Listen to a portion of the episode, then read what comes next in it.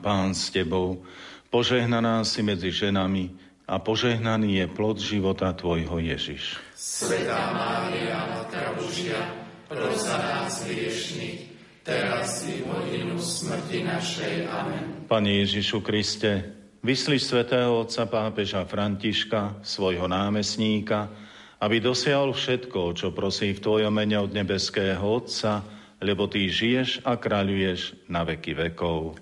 Amen. Sláva Otcu i Synu i Duchu Svetému. Ako bolo na počiatku, tak i jej teraz i vždycky, i na veky vekov. Amen. Pán s vami. I s duchom Tvojim. Nech je zvelebené meno pánovo. Od tohto času až na veky. Naša pomoc mene pánovom. Ktorý stvoril nebo i zem. Nech vás žehná všemovci Boh Otec, i Syn, i Duch Svetý. Amen. Ostávajte v pokoji. Bohu vďaka.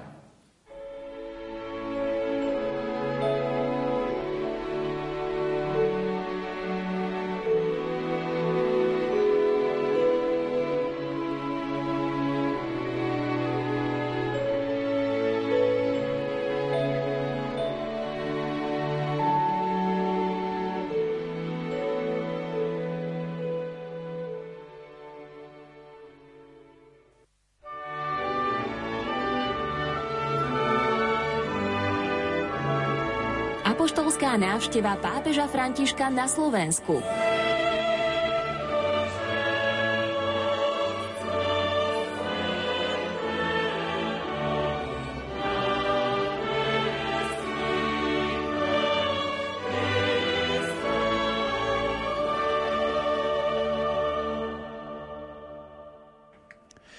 Požehnané nedelné popoludnie, milí poslucháči, na vlnách katolíckej rozhlasovej stanice Rádia Lumen sa začínajú priame prenosy z 34. apoštolskej zahraničnej cesty pápeža Františka u nás na Slovensku. O tejto chvíle pre vás vysielajú majstri zvuku Pavol Horňák a Peter Ondrejka, hudobná redaktorka Diana Rauchová a moderátor Pavol Jurčaga. Dovolte mi, aby som počase naživo v štúdiu Rádia Lumen privítal nášho vzácného hostia tejto chvíli spolukomentátora priamých prenosov, pána profesora Františka Trstenského, dekana Farára v Kešmarku. František, prajem požehnané nedelné popoludnie. A ja srdečne pozdravujem všetkých postrocháčov eh, Rádia Lumen, požehnanú nedelu vám všetkým prajem. Tak sú to historické chvíle, ktoré budeme spolu s našimi poslucháčmi na vlnách katolickej rozhlasovej stanice prežívať. Určite áno pretože po troch návštevách svätého pápeža Jana Pavla II. E, boli také hlasy, že už tak skoro ďalší pápeži nenavštívia Slovensko. Argumentovalo sa, že sme maličkou krajinou, nie takou dôležitou. A najmä tým, že e, Ján Pavol II bol e, pápež slovanského pôvodu, pochádzal aj z kultúrneho, politického, historického, podobného prostredia ako Slovensko. Napokon Slovensko je susediacou krajinou s Polskom a uh, svätý otec Ján Pavel II navštívil Slovensko ešte ako krakovský arcibiskup v roku 1968 aj 1969. Máme o tom záznamy, že strávil dva týždne na Slovensku v tej pozícii arcibiskupa, takže Slovensko mu bolo známe tak nás to ani tak povie neprekvapilo. A keď prišla táto správa o návšteve terajšieho svetovca Františka, tak musíme povedať, že nás všetkých, poviem, príjemne prekvapila alebo zaskočila, alebo bolo to príjemné prekvapenie, pretože naozaj nečakali sme vzhľadom na vek svätého Otca, je narodený 1936, to znamená v tomto roku oslávi v decembri 85 rokov potom z hľadiska jeho pôvodu je z Argentíny, z Latinskej Ameriky, čiže aj kultúrne, jazykovo je nám vzdialenejší. A potom aj tým zameraním doterajším svätého Otca, že, že vyberal si cesty, ktoré boli náročné, ktoré boli ťažké. E, spomeniem cestu svätého Otca do Iraku, e, do Egypta, alebo do Spojených Arabských Emirátov, čiže vyberal si skôr naozaj miesta, kde to kresťanstvo je vo výraznej menšine. A možno, že zavážilo to, čo posledné dni hovoria, komentátori, že Svetý Otec si vyberá skôr tie nepatrné, menšie krajiny, a to Slovensko, naša krajina je naozaj v tomto zmysle e, aj populáciou, aj rozlohou menšou krajinou, že chce aj týmto spôsobom akoby poukázať na, na dôležitosť, že každý, každý nielen v kresťanstve, ale aj v tej ľudskej spoločnosti má svoju dôstojnosť, má svoju vážnosť. Hlas každého jedného je dôležitý. Takže áno, na tvoju otázku, Pavol, odpovedám. Je to historická návšteva, mimoriadná udalosť, avšak vidíme, že aj tá spoločnosť, média, e, napokon aj, aj verejní činitelia venujú tomu veľmi takú osobitnú pozornosť, pretože je to návšteva aj po tej stránke oficiálnej hlavy štátu Vatikán, preto ho prijímajú aj najvyšší predstavitelia Slovenskej republiky, lebo prichádza pápež ako zástupca Vatikánu, ale je to zároveň samozrejme aj hlava katolíckej cirkvi, otec, duchovný otec e, veriacich katolíkov po celom svete, ktorý je viac ako 1 miliarda. Slovensko sa láske ku kresťanstvu, takže má tam aj ten rozmer tých stretnutí s veriacimi, či už to bude e, Prešov, e, Košice alebo Šaštín. Pred 15 hodinou svätý Otec odletel z Budapešti a čakáme jeho prílet na bratislavské letisko Milana Rastislava Štefánika. V tejto chvíli sa tam nachádza aj kolega Peter Štancel, ktorým sa telefonicky spájame. Peter, pekné popoludnie do Bratislavy. Pekné popoludne prajem aj poslucháčom Rádia Lumen. Sme veľmi radi, že, že sa nám spojenie podarilo. Aká je atmosféra na bratislavskom letisku, kde očakávajú vlastne prílet svätého Otca?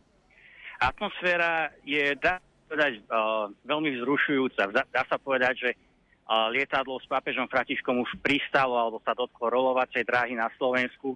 A samozrejme veriaci, ktorí prišli privítať svätého Otca, ide o zhruba 500, uh, 500 veriacich uh, z párnosti Vajnory, ktorých navštívil aj svätý Otec Jan Pavel II. A teda uh, pomýlil som sa, ešte nepriletel Svetý Otec, ale priletelo lietadlo, čo nás zmiatlo. Ale samozrejme, keď sa objavilo lietadlo na, na dohľad, tak ľudia sa samozrejme začali tešiť viac. Dá sa cítiť, že ľudia sú zrušení a tešia sa na pápeža, že ho uvidia. Aké je počasie na bratislavskom letisku? O, je tu veľmi teplo, o, slnečko krásne svieti a užíva si takisto tento deň ako všetci prítomní, ktorí prišli privítať svätého Otca. O, všetci sa snažia ako tak bojovať let, o, s teplom, ako sa len dá. A s tým ale ide ruka v ruke taká vtipná situácia, keď prišla čestná stráž našej pani prezidentky. Na chvíľku sa nastúpili pri miesto, kde, alebo pri mosti, z ktorého bude zichádzať pápež František dole z lietadla. Keď však zistili, že im v tých čiernych uniformách bude teplo, tak ich veliteľ zavelil pochodom chod a postupne napochodovali do tieňa. Čiže teplo je tu všetkým, ale nikomu to nevadí, pretože sa a všetci tešíme na svätého otca Františka. Keď si prichádzal na Bratislavské letisko, mal si sa predpokladá možnosť stretnúť aj s niektorými účastníkmi, ktorí prišli pozdraviť svätého Otca. Ako oni vnímajú túto samotnú návštevu a ako vnímajú ten moment, že prvý uvidia svätého Otca?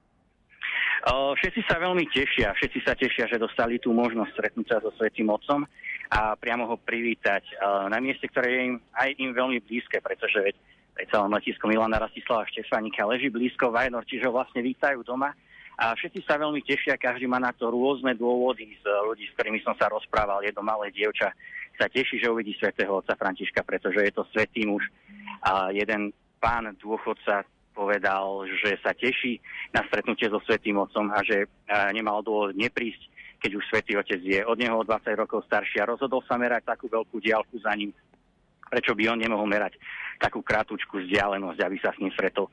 Čiže vo všeobecnosti ľudia sa naozaj tešia, každý má na to svoje dôvody alebo svoje vlastné dôvody, ale um, všetci, sú, všetci sa tešia a sú zvedaví, čo im uh, pápež povie. Či sa náhodou pri nich nezastaví a, a neprekvapí to svojou uh, príslovečnou uh, spontánnosťou a neprihovorí sa mladým deťom, ktoré čakajú v prvej rade um, v mieste na státie pre veriacich, ktorí vítajú Svetého Otca. Vieme našim poslucháčom už priblížiť, kto všetko sa možno z tých cirkevných alebo politických predstaviteľov nachádza na bratislavskom letisku Milana Rastislava Štefánika? Z toho, čo mám možnosť vidieť z môjho obmedzeného výhľadu, vidím otca arcibiskupa metropolitu Stanislava Zvolenského, a viacerých cirkevných predstaviteľov. Je tam František, Mikloško a mnohí ďalší. Sú tu aj ďalšie cirkevné autority alebo predstavení cirkvi, ktorí postupne sa zrejme stretnú so Svetým Otcom. A koluje informácia, že politickí činiteľia alebo predstaviteľia budú chvíľku meškať a, a možno aj z tohto dôvodu zatiaľ neviem povedať bližšie mena. Áno, ďakujeme pekne. To bol Peter Štancel, s ktorým sme sa naživo spojili z letisko Milana Rastislava Štefánika v Bratislave. My sa s ním opäť spojíme potom, ako Svetý Otec už bude v Bratislave na letisku. Ja len pripomeniem z toho historického hľadiska, že letisko Milana Rasislava Štefánika je v prevádzke od, ro- od roku 1951, je letiskom hlavného mesta a najväčším letiskom Slovenskej republike. Letisko nesie meno významného politika, vedca, vojenského pilota, generála Milana Rasislava Štefánika, ktorý sa radí k najplivnejším osobnostiam histórii samostatnej Slovenskej republiky. Letisko Bratislava je v súčasnosti jedným z tých najobľúbenejších letísk typu point to point v regióne strednej a východnej Európy a Bratislavské letisko sa zaradí medzi menšie letiska, ktoré v roku 2019 prepravilo takmer 2,3 milióna pasažierov, ale počas roka slúži ako sieť až 22 priamým linkám naplánovaných do 19 destinácií v 14 krajinách. Jeho kompaktná veľkosť, ale zároveň vysoký štandard služieb mu dávajú všetky predpoklady na to, aby vyhovelo rôznym skupinám zákazníkov. V štúdiu Rádia Lumen spolu so mňou je František Trstenský, ktorý bude spolu so mňou komentovať aj prílet svätého Otca na Slovensko. František, tak my už vidíme prvé zábery, ktoré sú. Vítame vás, Svetý Otec, základná a materská škola svätého Jána Pavla II. Z Vajnor napríklad, mladí, starí. Je to naozaj pestrá zmes ľudí, ktorí prišli pozdraviť svätého Otca tak aj pre našich poslucháčov Rádia Lumen môžeme priblížiť tú atmosféru, pretože my už máme obraz e, z letiska aj zvuk takže už pri na e, dráhe letiskovej sú pripravení aj najvyšší štátni predstavitelia. A je tam e, predseda parlamentu, predseda vlády, e, čestná stráž, je tam pán arcibiskup Zvolenský, samozrejme apoštolský nuncius Guido Giacomo Otonello na Slovensku a v diálke už je záber na lietadlo, ktoré teda kamera zachytáva ktoré smeruje so Svetým Otcom smerom na Bratislavské letisko, takže môžeme čakať v najbližších minútach prílet svätého otca Františka. My sme rozprávali o tom, že je to historická udalosť, ktorá nás v týchto nasledujúcich dňoch čaká. František, ako ste sa vy pripravovali na túto návštevu aj tvojej farnosti, kde momentálne pôsobíš Kešmarku? V Kešmarku sme mali niekoľko fáz tých stretnutí, však prvé také bolo to oficiálne nejakú ohlásenie tej návštevy, keď Svetý Otec oznámil a potom to bolo aj potvrdené Svetou stolicou, že príde na Slovensko, tak hneď nasledoval prvý a druhý list e, otcov biskupov, ktorý sa čítal aj v našej farnosti. Taká vzdialená príprava, ktorá prebiehala, boli aj poviem, katechézy, trošku priblíženie e, života svätého Otca. Aj taký vizuál pripravili sme do farnosti, do každého z našich kostolov banner, na ktorom bol portrét svätého Otca s dátumom návštevy, miesta, ktoré navštíví, motto, ktoré ktoré sprevádzalo tú prípravu s Máriou Jozefom spolu za Ježišom. To bolo moto prípravy na návštevu svätého Otca. A potom už bezprostredná príprava nastala od 1. septembra kde sme sa každý deň modlili modlitbu e, za svätého Otca, za jeho cestu na Slovensko. E, ďalej to bolo krátke videá, sme cez naše projekcie, dataprojektory púšťali v kostoloch ako takú prípravu o Svetom Otcovi a napokon aj pre deti bola pripravená súťaž, e, taká vedomostná o Svetom Otcovi. Popýtal som, pozbudil som veriacek, aby teraz tento piatok, ktorý ktorý práve bol, teda 10. septembra, že aby sme prežili ako deň pôstu, e, tak ako keď je Veľký piatok, že je to taká naša duchovná príprava na, na prijatie Svetého Otca. Tejto chvíli lietadlo už zosadlo na bratislavské letisko spoločnosti Alitalia, ktorá, ktoré na palube vezie svätého otca Františka a pomaličky začína hrolovať po bratislavskom letisku. František, ešte využijem tú skutočnosť, lebo to počujeme aj tu. Zvonia katedrálne zvony. Je to aj výzva konferencie biskupov Slovenska, aby vo všetkých mestách, obciach zvonili zvony na privítanie svätého Otca 12 minút o 15. hodine 30. minúte. Áno, a treba povedať, že je to presne takmer na sekundu, keď sa rozozvučali zvony po celom Slovensku, tak lietadlo spoločnosti Alitalia so Svetým Otcom na palube pristálo, dotklo sa slovenskej pôdy, takže e, je to aj symbolický ten čas zobraný. E, zvony vždy sú tie, ktoré e, oznamujú niečo radostné, alebo aj, aj upozorňujú na niečo dôležité, takže aj v tomto prípade hlas zvonov upozorňuje na niečo radostné. Eh, Svetý Otec prichádza na Slovensko, je to terajší, eh, terajší pápež alebo nový súčasný Peter. A potom radostné je aj to, že, že ako sa hovorí trošku úsmevne, pekné počasie je 50% úspechu podujatia. Aj to je hneď iné, iná taká atmosféra, nálada, že naozaj Pán Boh nám doprial krásne počasie. Keď Svetý Otec vystúpi z lietadla, tak ho privíta slnkom zaliaté Slovensko, Bratislava. Na letisku už je aj pani prezidentka Zuzana Čaputová, aj naši najvyšší ústavní činitelia Boris Kolára a Eduard Heger premiér Slovenskej republiky a predseda Národnej rady Slovenskej republiky. Ja využívam tú možnosť, milí poslucháči, do vysielania sa máte možnosť zapojiť aj vy, a to na prostredníctvom našich SMS čísel 0911 913 933 a 0908 677 665. Ako vy vnímate tieto prvé chvíle návštevy pápeža Františka na Slovensku? Budeme radi, ak nám o tom dáte vedieť, budeme radi, ak, mám, ak nám dáte vedieť vaše pocity aby sme vedeli, že sme spolu s vami spojení. František, Svetý Otec priletel z Budapešti, tam mal dnes do poludnia naozaj bohatý program. Ak by sme mohli trošku spomenúť tú časť, keď vlastne letel z Ríma do Budapešti, počas letu na apoštolskú cestu, ako zvyčajne Svetý Otec pozdravil novinárov a okrem toho poďakoval verejne svojmu dlhoročnému ceremoniárovi, monsignorovi Guidovi Marínimu, pre ktorého bude táto apoštolská cesta poslednou, keďže bol menovaný za biskupa Toronty v oblasti Janova. A ak by sme si mohli pár slov trošku bližšie povedať k tomu, čo sa vlastne na palube, letis- na palube lietadla udialo na ceste do Budapešti. Tak v prvom rade e, Svetý Otec podľa svojho zvyku, keď e, opúšťa Taliansko, tak poz, posiela pozdravný telegram e, prezidentovi Talianskej republiky, že vlastne prelietáva jeho územím. Je to aj zvyk Svetého Otca, že tie krajiny, ktoré, na ktorými území prelietáva lietadlom, tak ich posiela také pozdravné telegramy. Takže to bola prvá taká, také pozdrav. A ďalšia, druhá vec bolo potom stretnutie s novinármi, ktoré bolo veľmi krátke Svetý Otec teda poďakoval doterajšiemu majstrovi, tak sa nazýva, teda šéf pápežských ceremonií, e, ktoré má na starosti pápežskú liturgiu za jeho službu. Budeme očakávať, kto sa stane jeho nástupcom. A zároveň aj, aj predstavil e, nového, novú osobu, ktorý je zodpovedný za organizovanie jeho pápežských návštev. Potom samozrejme pozval aj novinárov, aby, aby ho sprevádzali na tejto ceste, e, či už v Budapešti na Eucharistickom kongrese, alebo potom aj na, na Slovensku.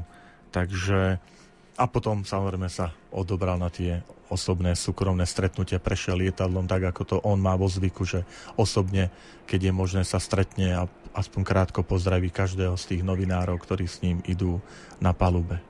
Po bratislavskom letisku Milana Rastislava Štefánika stále roluje lietadlo spoločnosti Alitalia. My vďaka RTVS vám ponúkame tento priamy prenos aj e, z bratislavského letiska. Vidíme, že lietadlo už má na sebe aj vatikánsku a slovenskú vlajku a čakáme na to, kedy, pristá, kedy vlastne už pristane na letiskovej dráhe a otvoria sa dvere a my budeme môcť uvidieť svätého otca Františka. 0911 913 933 a 0908 677 665 sú naše SMS-kové čísla, na ktoré môžete stále písať, ako vy vnímate tieto prvé chvíle historickej návštevy pápeža Františka u nás na Slovensku. Pokoja, dobro, svätého Otca vítam so slzami radosti, so srdcom plným lásky. Tak e, toto sú zatiaľ vaše SMS-ky, ktoré nám vaša sms ktoré nám prišli do štúdia Rádia Lumen. Aj naďalej stále čakáme na to, aby sme už privítali svätého Otca priamo, ktorý vystúpi z lietadla sem k nám dole, aby sme ho mohli takto privítať na Slovensku. Pápež prichádza na Slovensku František v roku svätého Jozefa a v roku svätej rodiny Amoris Letícia. Čo nám sa asi tým povedať? Tak najskôr začnem tou spomienkou na rok rodiny, pretože je to reakcia na dokument, ktorý bol ovocím synody o rodine a je želaním svätého Otca, aby sme sa znova k tomuto dokumentu vrátili a je potrebné povedať, že v tejto dobe, keď rodina je v ťažkostiach spoločenských aj, aj u rôznych útokov, tak je to veľmi dôležitá skutočnosť znova dať do pozornosti práve um, rodinu a jej dôležitosť otec, matka, deti. A potom rok svätého Jozefa veľmi oslovil, poviem, naprieč rôznymi spoločenstvami, lebo je to biblická postava, je to aj židovská postava, takže máme tam aj ten ekumenický rozmer a medzináboženský rozmer. A samozrejme Jozef ako vzor odcovstva, Jozef ako vzor pracovitosti, ale aj istej takej nenápadnosti. Takže tieto dva roky, alebo v jednom roku tieto dve skutočnosti, ktoré nám pripomínajú, ešte nás budú sprevádzať ďalšie mesiace až do, až do 8. Eh, decembra, keď sa končí rok svätého Jozefa. Táto návšteva, ktorá sa koná je v Mariánskych dňoch, jednak to bol dnes je mena Pany Márie, v stredu bude Sviatok 7 bolestnej Pany Márie a je to taký, taká naozaj mariánska črta tejto návštevy. Štátny sekretár, kardinál Piero Parolin, povedal, že Svetý Otec príde do Šaštína sa poďakovať Pane Márii aj za operáciu, ktorú prežil 4. júla.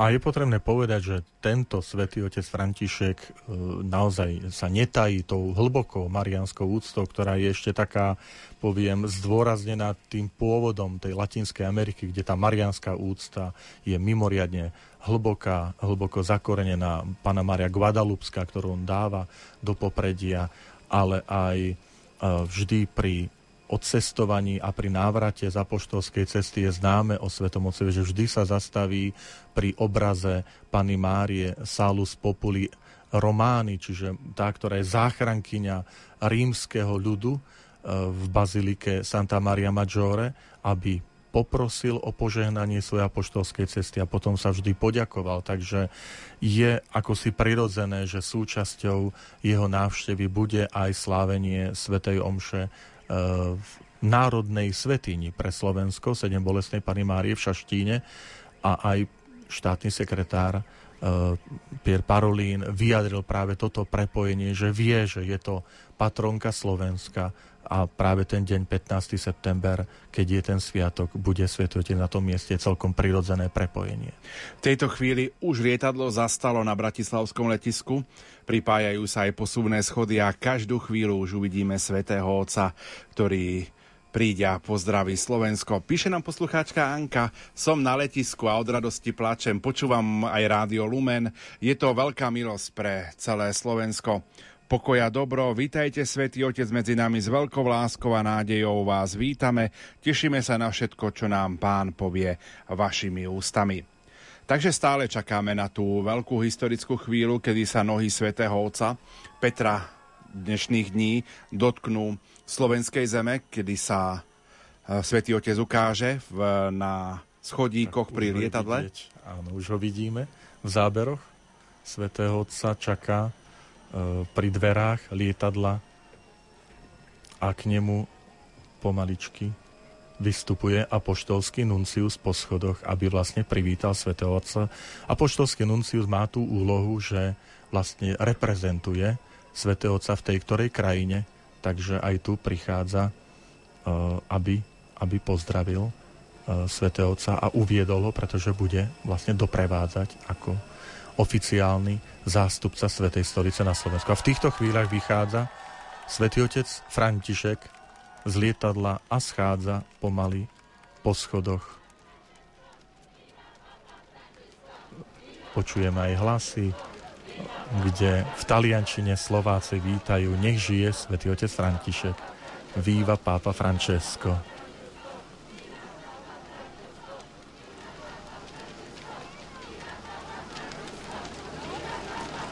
Pomalým krokom zastupuje 80, už takmer 85 ročný.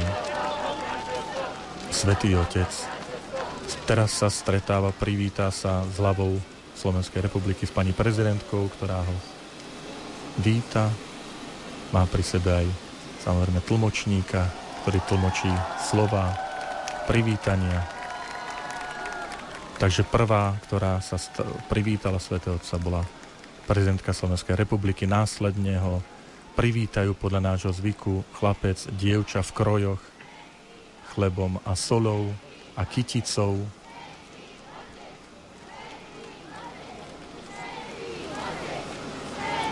Odovzdáva podľa pápežských zvykov najčastejšie rúženec týmto deťom ako zase pozornosť darček svätého Otca a teraz pristupuje Svetý Otec, aby sa pozdravil s najvyššími predstaviteľmi štátu. Je to pán predseda Národnej rady Slovenskej republiky. Potom nasleduje pán premiér Slovenskej republiky. S každým sa krátko pozdraví, povie pár slov. Minister zahraničných vecí Ivan Korčok, primátor mesta Bratislavy,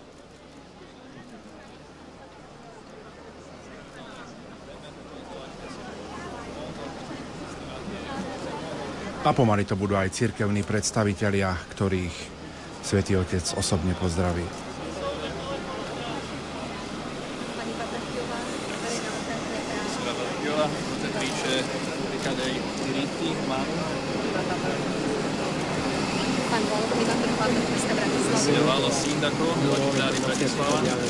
Áno, teraz môžeme vidieť stretnutie s pánom primátorom Bratislavy a tu žvalo pán riaditeľ prezidentskej kancelárie.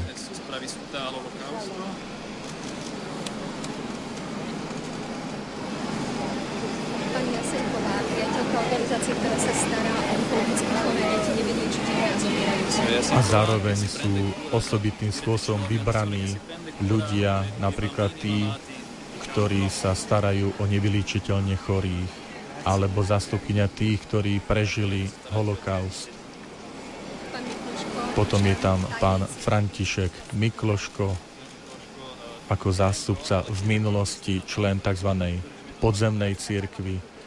Tá, ktorá doprevádza a predstavuje, je práve páni prezidentka, ktorá predstavuje jednotlivé osoby. Pán Mikloško teraz tlmočí pozdrav Svetému Otcovi, kde hovorí, že spolu s manželkou sa každý večer modlí za Sveté Otca.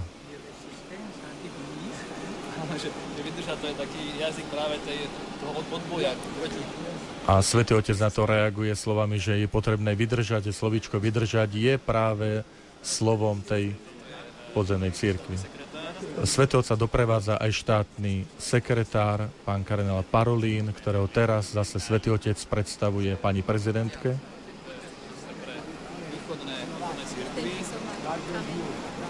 Taktiež prefekt kongregácie pre východné církvy je v sprievode Svetého Otca, potom pán kardinál Koch pre, zodpovedný pre medzináboženský dialog Vatikánu s, s inými církvami Takže teraz zase nasleduje predstavenie poviem, z prievodu svätého Otca, ktorý prišiel na Slovensku pani prezidentke.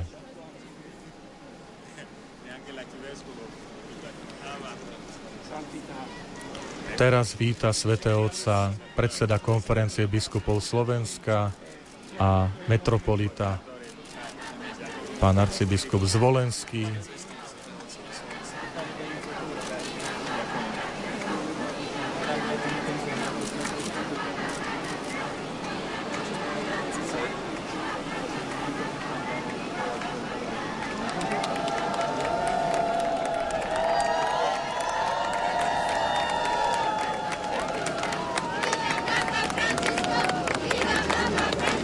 krátkom e, dohodnutí sa ďalšieho postupu čakáme na ďalší, ďalší postup.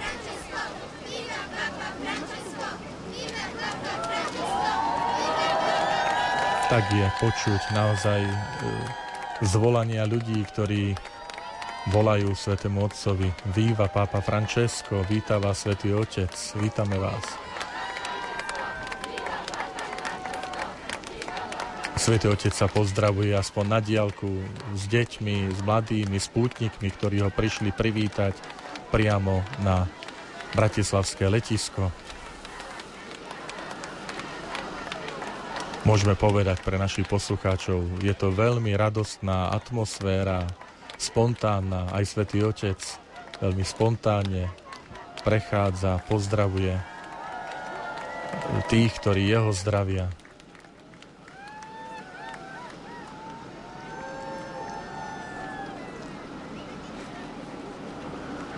Svetý otec, pani prezidentkou by sa mal v tejto chvíli odobrať do VIP salónika na letisku na krátke stretnutie a potom bude vlastne už odchádzať a presúvať sa na apoštolskú nunciatúru v Bratislave.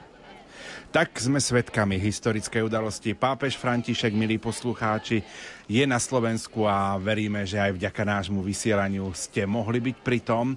Sme vám mohli sprostredkovať tie prvé okamihy apoštolskej návštevy pápeža Františka na Slovensku. Teším sa a plačem od radosti, nech Pana Mária ho ochraňuje. Žijú Bože Otca Svetého, námestníka Kristovho.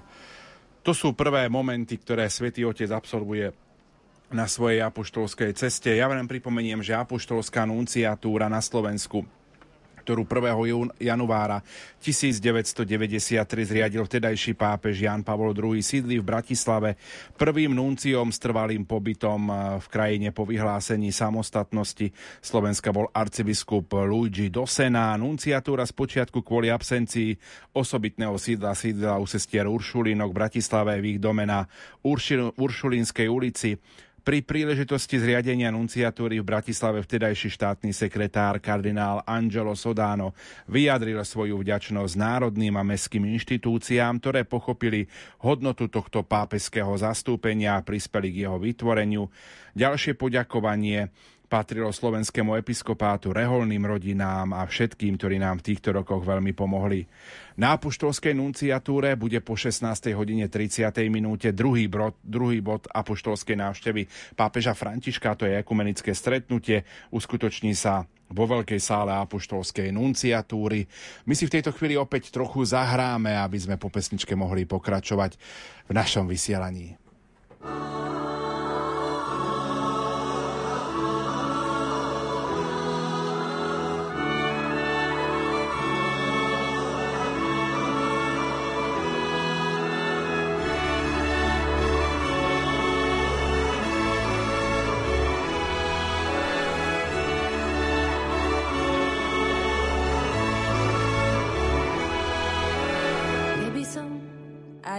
Jazykmi anielský mi hovoril.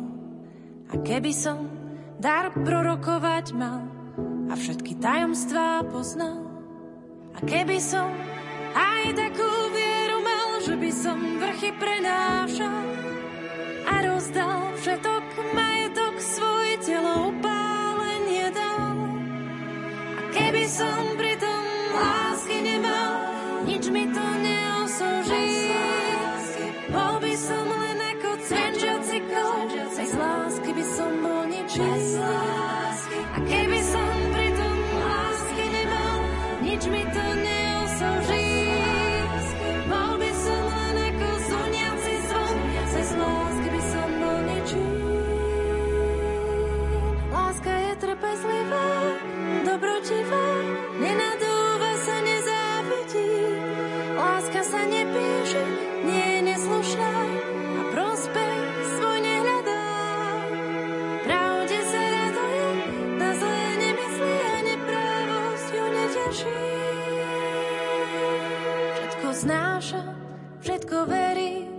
všetko dúfa, všetko vydrží.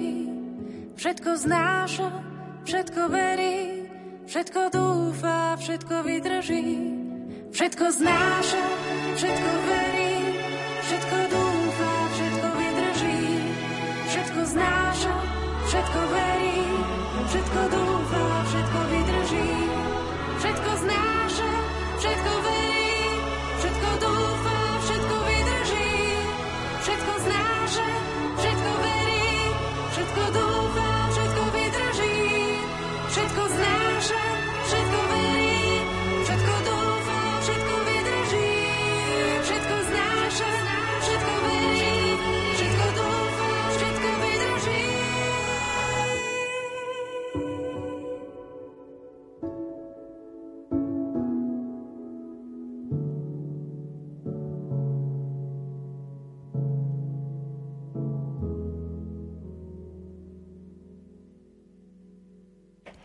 Pápež František celebroval do poludnia Svetu Omšu na vyvrcholení Medzinárodného eucharistického kongresu.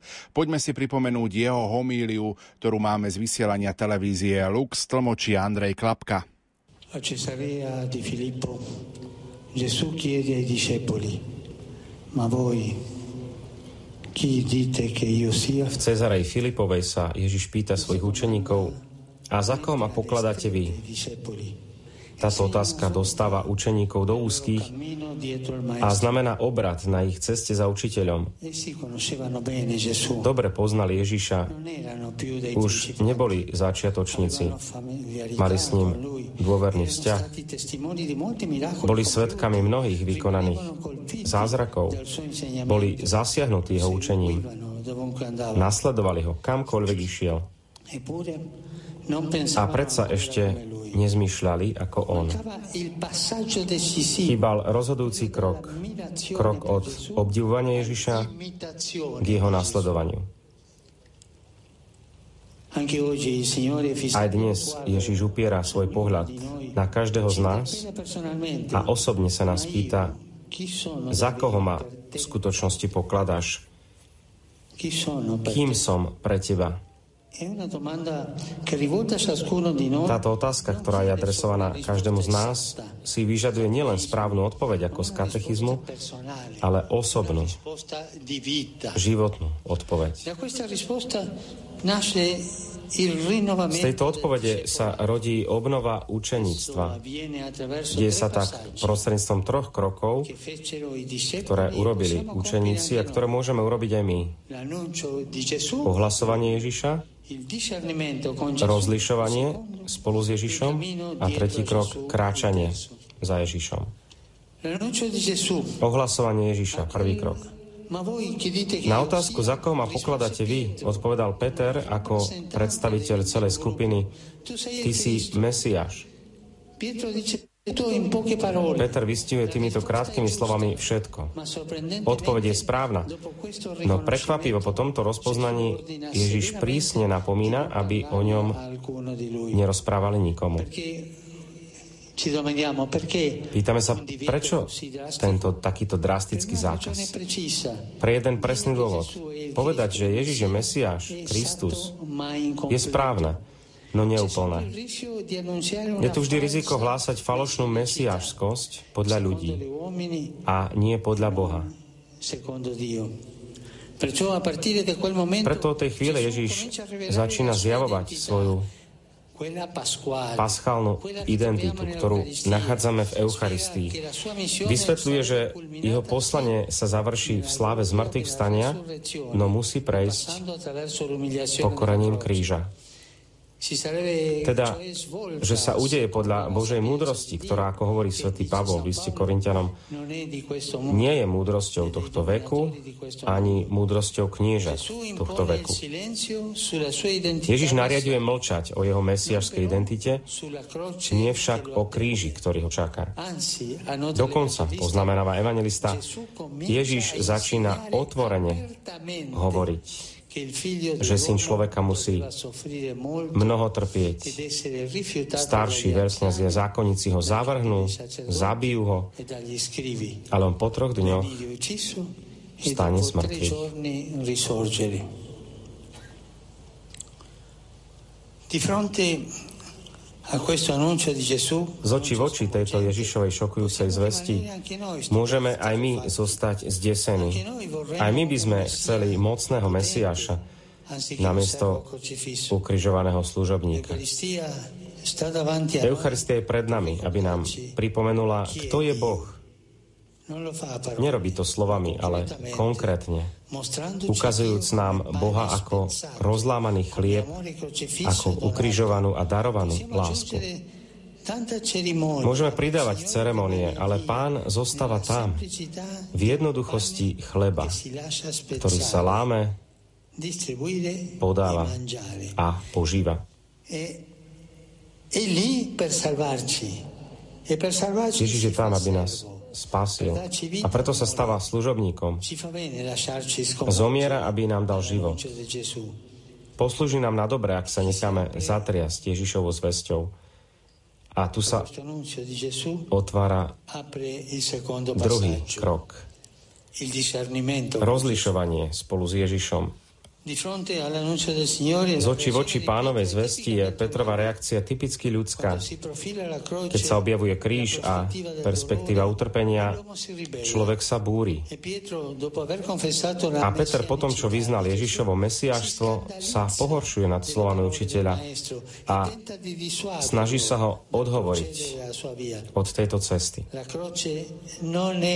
Kríž nie je nikdy v móde, drahí bratia a sestry. Kríž nie je nikdy v móde. Ani v minulosti, ani dnes. Ale uzdravuje vo vnútri. Pred krížom zakúšame blahodárny vnútorný boj, ostrý konflikt medzi zmýšľaním podľa Boha a zmýšľaním podľa človeka. Na jednej strane je tu Božia logika pokornej lásky. Božia cesta uniká nanúcovaniu, okázalosti a triumfalizmu je vždy nasmerovaná na dobro iných až po seba, obato, e, až po seba obetovanie. Na druhej strane je ľudské zmýšľanie, logika tohto sveta spätá s uznaním a výsadami zameraná na prestíž a úspech. Ráta sa dôležitosť a síla to, čo púta najväčšiu pozornosť a naberá na hodnote pred ostatnými. Zaslepený touto perspektívou si Peter berie Ježiša na bok a začína mu dohovárať. Najprv ho vyznal ako Mesiaša, potom mu dohovára. A to sa môže stať aj nám, že si beriem Ježiša na bok. Dávame ho v srdci niekam do kúta. Naďalej sa považujú za nábožných a slušných a idúc si svojou cestou bez toho, aby sme sa nechali zmocniť Ježišovým zmýšľaním. A pravdou je, že on nás však stále sprevádza v tomto vnútornom boji, pretože túži, aby sme si ako apoštoli zvolili jeho podiel. Je totiž Boží podiel a podiel tohto sveta. Rozdiel nespočíva v tom, kto je zbožný a kto nie. Kľúčový rozdiel je medzi pravým Bohom a Bohom nášho ja. Aký vzdialený je Boh, čo kráľuje v tichosti na kríži. Od falošného Boha, ktorého by sme chceli, aby kráľoval s mocou a umlčal našich nepriateľov. Ako veľmi sa líši Kristus, ktorý sa ponúka iba s láskou, od tých mocných a víťazných mesiašov, ktorých obdivuje svet. Ježíš nami otriasa. Neuspokojí sa s význaním viery. Žiada nás, aby sme, sa, aby sme si očistili nábožnosť pred jeho krížom, pred Eucharistiou. Osoží nám zotrvávať v adorácii pred Eucharistiou a kontemplovať Božiu krehkosť. Venujme čas adorácii Zabudáme na to. Venujme čas adorácii. Dovoľme, aby Ježiš, živý chlieb, uzdravil naše uzavretosti a otváral nás zdieľaniu, aby nás uzdravil z našich strnulostí a zahľadenosti do seba. Nech nás baví paralizujúceho zotročenia v bránení si nášho imidžu. Nech nás podnecuje nasledovať ho tam, kam nás chce viesť. Nikam chceme my ísť, ale kam nás chce viesť. A tu prichádzame k tretiemu kroku. Kráčanie za Ježišom, alebo kráčanie s Ježišom. Choď mi z cesty, Satan. Choď za mňa, Satan, doslova. Týmto silným a naliehavým príkazom Ježíš privádza Petra k sebe. No keď pán niečo prikazuje, v skutočnosti je tu, ochotný nám to dať. A Peter príjma milosť urobiť krok, krok vzad. Slobodne sa zbavuje egocentrizmu a prestáva byť stredobodom života. Ricordate questo, eh? Il cammino cristiano Kresťanský, kresťanská cesta začína krokom vzad. Nezabudajme na to. Aj Peter uznáva, že stredobodom nie je jeho Ježiš, ale pravý Ježiš. Teda slobodne sa zbavuje egocentrizmu a prestáva byť stredobodom života. Upadne znova, no od odpustenia k odpusteniu vždy lepšie spozná Božiu tvár a od prázdneho obdivovania Krista prejde ku konkrétnemu napodobneniu, pripodobneniu sa Kristovi.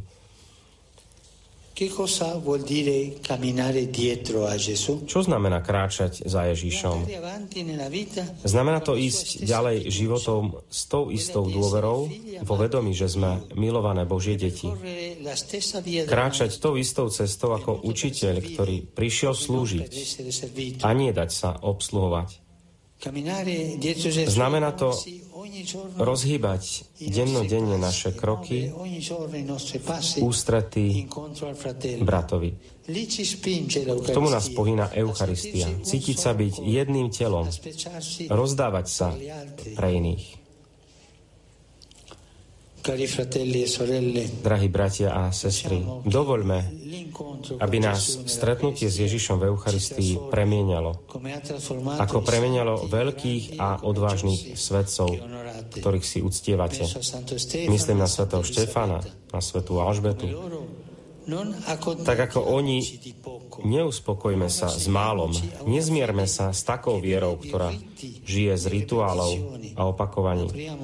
Lež otvorme sa škandaloznej novosti ukrižovaného a vzkrieseného Boha, chleba, ktorý sa láme pre život sveta. Budeme tak žiť v radosti a budeme prinášať radosť. Tento medzinárodný eucharistický kongres je cieľovým bodom cesty, no nech je najmä východzím bodom, pretože kráčanie za Ježišom je pozvaním hľadieť vpred, prijať obrad milosti a znova každodenne prežívať v nás otázku, ktorú Ježiš adresuje nám, svojim učeníkom, ako v Cezarej Filipovej. Za koho ma pokladáte? Za koho ma pokladáš? Takto bola homília pápeža Františka, ktorú predniesol dnes do poludnia v Budapešti. My sa v tejto chvíli opäť vraciame na bratislavské letisko Milana Rastislava Štefánika, aby sme sa spojili s našim kolegom Petrom Štancelom. Peťo, pekné popoludnie. Pekné popoludne prajem aj do Bystrica poslucháčom Rádia Lumen. Tak Svetý Otec sa v tejto chvíli presúva na apoštolskú nunciatúru v Bratislave, ale poď trošku približiť našim poslucháčom, aká atmosféra vládla, keď eh, pristalo, letic, eh, pristalo lietadlo na bratislavskom letisku a keď vystúpil samotný Svetý Otec. Uh, možno, že sa to podarilo zachytiť aj v uh, prenosoch, ale tá atmosféra bola veľmi príjemná, dokonca sa ľuďom podarilo prelúčiť uh, pomerne hlasné motory uh, lietadla zrejme nemali možnosť sa veľmi stretnúť alebo vidieť pápeža Františka tak dlho, ako očakávali, ale podľa toho, čo som, sa, čo som mal možnosť rozprávať sa s ľuďmi, tak reakcie na aspoň na tú krátku chvíľku stretnutia so, so Svetým Otcom boli veľmi pozitívne. Jedna pani spomínala, že mala zimomriavky a že je tak možno až úžasné a veľmi sa cíti poctená tým, že pápež František prišiel na Slovensko A jeden pán hovoril, že to stretnutie bolo úžasné a je, že je šťastný, že zažil tento moment. A to je len niekoľko, niekoľko výpovedí ľudí, ktorí tuto boli z tej 500 člennej vzorky. Môžeme si teda predstaviť, že ľudia alebo každý človek prežíval toto stretnutie inak, ale že tie zážitky boli možno podobne intenzívne a že budú na tieto chvíle dlho spomínať. Mal si ty možnosť e, zazrieť Svetého Otca osobne? Áno, mal som ho možnosť vidieť, keď vystupoval z lietadla. A veľmi takým pomalým a opatrným krokom vychádzal po schodoch, čo ale ponúklo aj mne a myslím, že aj a, veriacím tu zhromaždeným.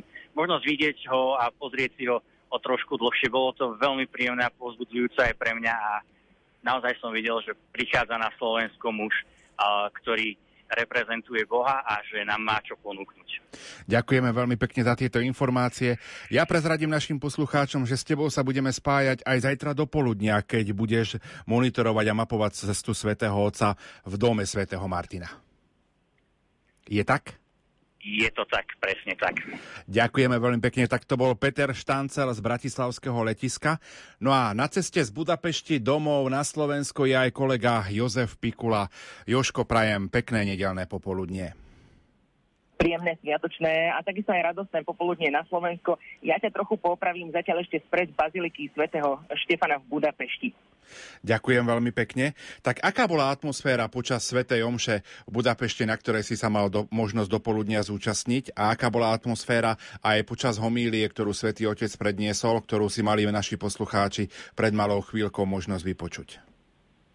Tak pápež František dnes naozaj predpoludním na námestí hrdinov pred pár hodinami za účasti tisícich veriacich celebroval slavnostnú záverečnú svetú omšu 52. Eucharistického kongresu. Pri Svetej Omši dostal od kardinála Petra Erdea repliku misijného kríža, ktorý bol symbolom tohto ročného kongresu. Originál toho kríža je vystavený v Ostrihomskej katedrále, bol vyrezaný v roku 2007 a obsahuje viac ako 30 relikví vrátane svetých Ondreja Svorada a Benedika, svetých košických mučeníkov, ako aj blahoslavených Pavla Gojdiča, Vasila Hopka a Annu Kolesárovú. Na záverečnej svetej omši sa tlačili na námestí naozaj 10 tisíce pútnikov, ktorí zaplnili priestor na meste hrdinov, ako aj príľahlých ulic, aj napriek stále platným uh, protipandemickým opatreniam a takisto veľmi teplému počasiu, ktoré momentálne v Budapešti uh, panuje, nakoľko teploty atakovali 30 stupňov Celzia a Sveta Omša sa konala na poludnie na otvorenom priestranstve a slnko naozaj uh, bolo poriadne cítiť. Atmosféra bola veľkolepá, pripomínajúca tie sveté omše, ktoré sa zvyčajne konajú na námestí svätého Petra eh, v Ríme. Veriaci tlieskali svetému otcovi už pred začatím omše, vždy keď ho zbadali na veľkoplošných obrazovkách počas kultúrneho programu. Eh, Svetý otec následne teda prišiel, eh, prešiel uličkami v papamobile, prichádzal teda na samotné námestie hrdinov. Tam vypísnem niekoľko momentov. Bolo veľmi pekné vidieť, že zobral do ruky dieťa, poboskal ho, mnohým sa naozaj vtedy uh, tlačili aj slzy do očí. Uh, takisto na záver Svetej Omše uh, niekto zakričal Viva Il Papa, teda nech žije Svetý Otec. Uh, to bolo tiež zaujímavé a odľahčilo to uh, celú tú atmosféru. A takisto som stal pri mužovi, ktorý si chcel urobiť vyslovene selfie s pápežom a podarilo sa mu to, pretože ten papamobil naozaj prechádzal veľmi tesne popri, takže niektorí si odniesli naozaj zaujímavé suveníry v podobe takýchto fotografií. Ja našim poslucháčom prezradím a mnohí tu už aj vedia, že ty si vlastne do Budapešti cestoval v piatok na poludne. Čo všetko si ty od piatku do nedela absolvoval? No tak v prvom rade celkom dlhú cestu do Budapešti. V piatok to bola ešte potom krátka prehliadka e, mesta večerná, následne sobotné prípravy na e, tú slavnostnú svetú omšu, čo mohli aj poslucháči počuť v dnešnom rannom spojení. E, zaujímavosťou bolo, že viacerí v budapešťanských uliciach nevedeli, že príde Svetý Otec a dozvedeli sa to až od nás. Takisto Deň rodiny na Margitinom ostrove sobotnú večernú svetú omšu pred budovou Maďarského parlamentu s bohatým kultúrnym programom, ktorú celebroval kardinál Peter Erde s následnou sviečkovou procesiou k sviatosti oltárnej, ktorá vyvrcholila požehnaním na námestí hrdinov. No a samozrejme v neposlednom rade aj dnešnú slávnostnú záverečnú svetú omšu s pápežom Františkom. Tu je zaujímavosťou, že nami takou malou skupinkou pútnikov uh, prišiel aj kaplán farnosti Banská Bystrica mesto Martin Garaj a ten mal dnes príležitosť koncelebrovať dnešnú slávnostnú svetu omšu s pápežom Františkom vlastne um, po roku kniažskej služby. Uh, tak uh, je tu teraz so mnou, tak prezrať, aký, aký to bol pocit byť vlastne prítomný na Svetej Omši a byť vlastne účastný aj s pápežom. Ďakujem veľmi pekne. Pozdravujem všetkých poslucháčov rádia. Pre mňa osobne to bol veľmi, uh, veľmi veľký zážitok, už len z toho titulu, že som nebol oficiálne prihlásený, a teda vidím to ako taký, trošku taký to, to božie, že mi to tak doprial tam byť. A nie jeden kňaz mi k tomu dopomohol. V prvom rade chcem spomenúť jedného kňaza Maďar, asi z Maďarska, ktorý ma vytrohol z veľkého davu ľudí a povedal, ty si kňaz, poď, ja ťa teda posuniem až doslova na to miesto, tak ma zobral až priamo tam, kde sa vybavuje koncelebrácia a stretol som aj môjho spolubrata otca Vojtecha Nepšinského, ktorým som mohol ísť až priamo na miesto, kde som koncelebroval. Takže toto sú také malé uh, dotyky Božie. O čom dnes pápež hovoril s pútnikom v homílii a možno aké je to také posolstvo, ktoré si uh, môžu veriaci odniesť z Budapešti? Pre mňa osobne najviac, čo sa mňa dotklo, je to, čo pápež František vyzdvihol ako, že Ježiš není len katechiz, z katechizmu, alebo teda z Biblie, ale že živý, priamo prítomný v Eucharistii.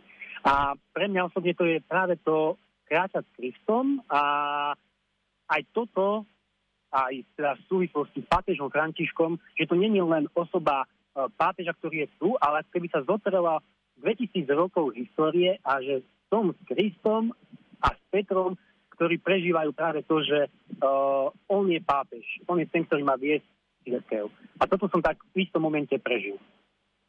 Ďakujem pekne kaplánovi farnosti Banská Bystrica mesto Martinovi Garajovi. Naši pútnici boli s priebehom podujatia spokojní, Zaujala ich včerajšia večerná bohoslužba so sviečkovou procesiou. Zaujímavé zážitky si odnášajú aj z Dňa rodiny na Margitinom ostrove, kde sa napríklad previezli vláčikom a takisto stretli obrovské množstvo rodín, či už s malými alebo aj s väčšími deťmi. Avšak ten najväčší zážitok si odnášajú z dnešnej slávnostnej svetej omše, pri ktorej videli pastiera cirkvi naživo veľmi zblízka. Veď sektor mali priamo oproti hlavnému oltáru. Prežili tak bohatý a hlboký duchovný zážitok z prítomnosti hlavy cirkvi. Pápež bol otvorený, spontánny, veselý a ľudský. Vyzvihli aj fakt, že napriek tomu, že v Budapešti panovalo teplo, organizátori sa postarali aj o pitný režim a taký trošku aj komfort pútnikov, ktorí prišli osobne si pozrieť pápeža. Joško, ďakujeme veľmi pekne za tieto informácie, ktoré si nám poskytol. Tebe prajeme šťastnú cestu domov na Slovensko. Ja prezradím našim poslucháčom, že aj s tebou sa budeme zajtra do poludnia spájať, pretože ty budeš mapovať cestu svätého Otca v prezidentskom paláci.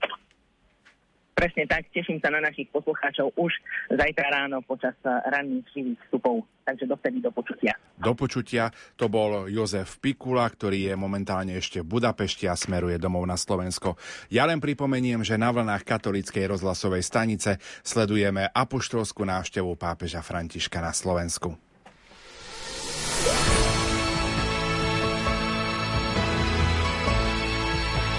Tešíme sa na svätého Otca.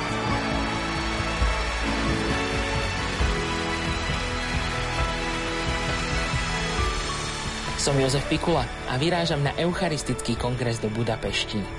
Som Peter Štancel a svätého Otca budem čakať na Bratislavskom letisku. Prinesieme aj všetko podstatné z božskej liturgie svätého Jána Zlatoústeho v Prešove.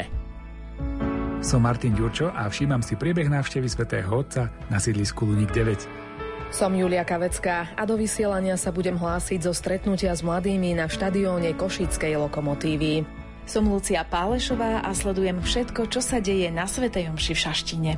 Som Pavol Jurčaga a všetky liturgické slávenia a súhrné informácie z každého dňa návštevy svätého Otca budem komentovať s Františkom Trstenským a Pavlom Vilhanom zo štúdia Rádia Lumen z Banskej Bystrice.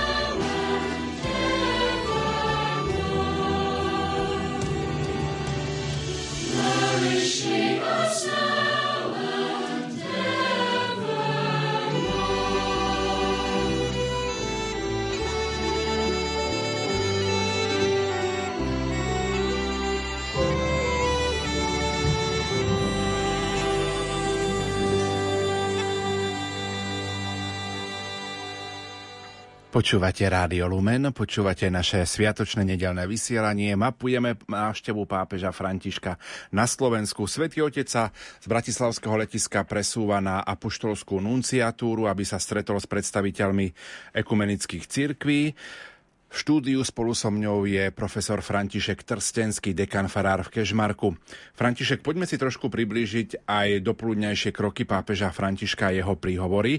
Ak by sme si mohli spomenúť, začneme tým posledným, a to bola modlitba Aniel pána, kde mal pápež František ozaj kratučký príhovor.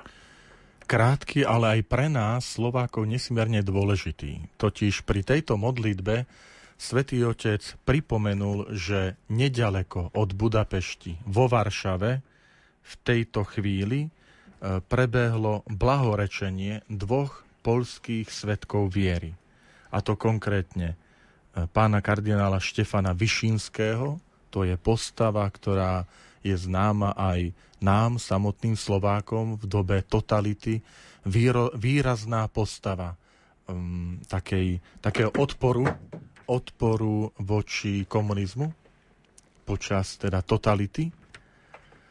Uh, tak som čítal jeden taký komentár veľmi pekný, že jediný kardinál, pred ktorým aj pápež pokľakol, hej, keď bol menovaný Ján Pavol II za, za svätého Otca, teda Karol Vojtela, keď bol zvolený za pápeža, tak pred týmto kardinálom, ktorý bol tiež prítomný na tom konkláve, na tých voľbe e, pápeža, tak pokľakol práve keď prišiel tento kardinál na rad, aby mu vzdal ako nástupcovi svätého Petra úctu. Je známe aj o tomto kardinálovi Šínskom, hovorí sa, že výraznou mierou aj on prispel k tomu, aby e, pri voľbe Karol Vojtila prijal úrad rímskeho biskupa, pápeža, že e, bolo stretnutie, kde pán kardinál povedal svojmu spolubratovi kardinálovi, e, Karolovi Vojtilovi, ak pán ťa zavolá, tak príjmi toto, toto povolanie.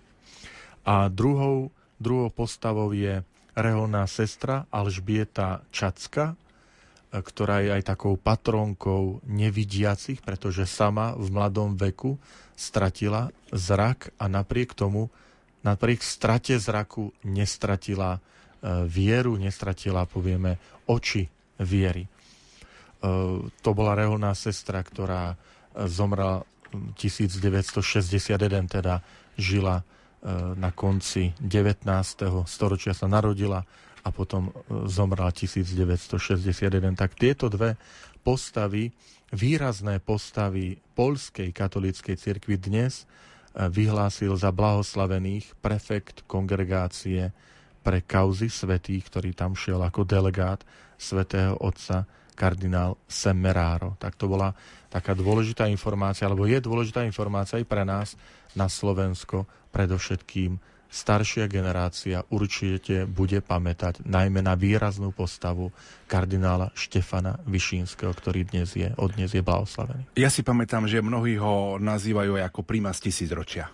Áno, pre Polsko a v tomto môžu byť nám naozaj naši severní susedia veľkým vzorom, lebo oni prežívali celý rok prípravy na toto blahorečenie po všetkých diecézách Polska, je to niečo, čo aj nám na Slovensku je potrebné sa učiť tej takej pružnosti reakcie, aj keď je vyhlásený rok svätého Jozefa alebo rok rodiny, že hneď polská církev v tomto veľmi živá, veľmi ak- aktívna, že vedia reagovať na to dianie aj materiálny podnetmi a hneď aj takými pastoračnými aplikáciami, čo je dôležité aj pre našu církev na Slovensku. Pápež František sa do poludní stretol aj s ekumeni- aj predstaviteľmi ekumenických cirkví.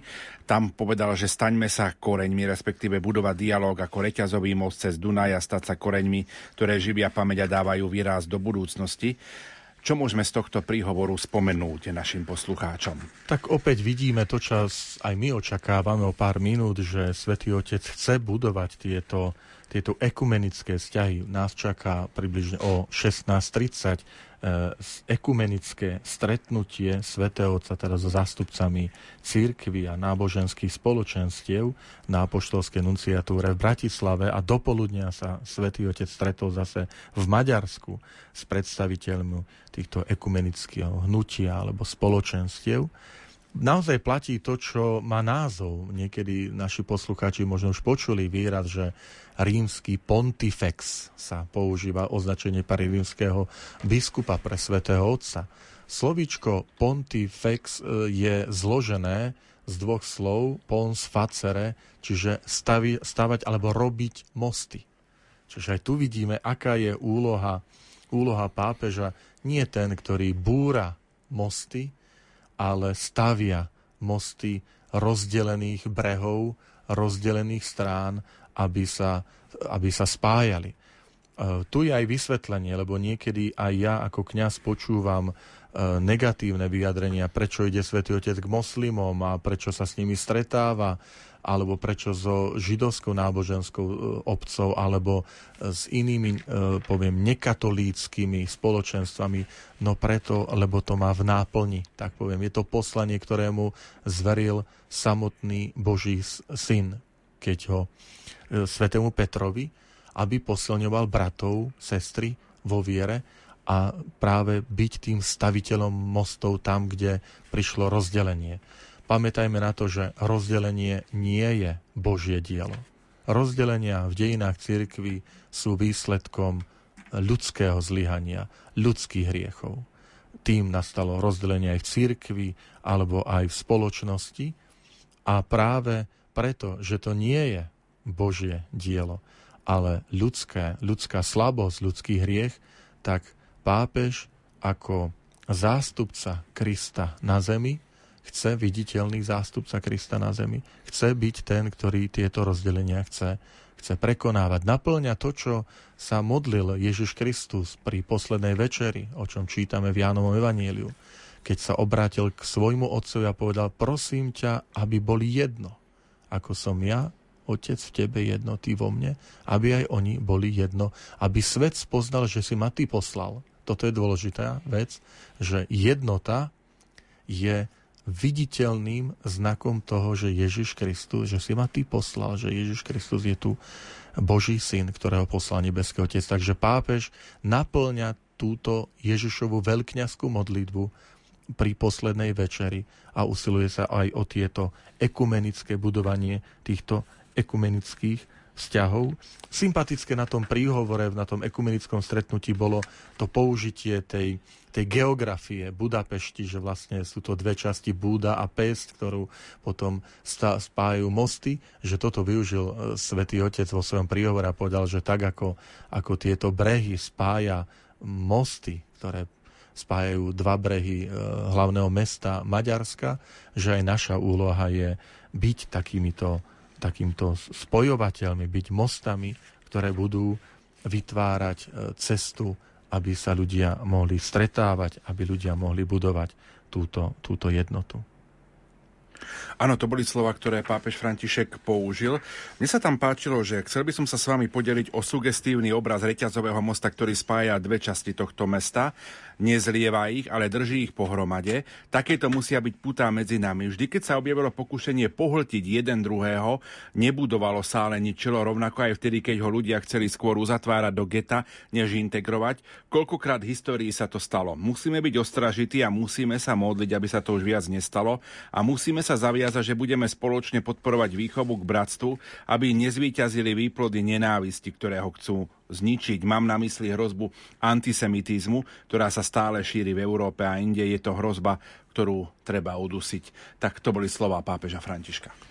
Um, opäť svätý Otec, vidím tak možno prorocky, poukazuje práve na nebezpečenstvo um, antisemitizmu. Zvlášť to zdôraznil teraz na tomto stretnutí dnes, ale už aj predchádzajúce dni ešte v Ríme poukázal, že alebo tak upozornil Európu, že pozor, opäť ide sa akoby také vášne nepriateľstva, antisemitizmu.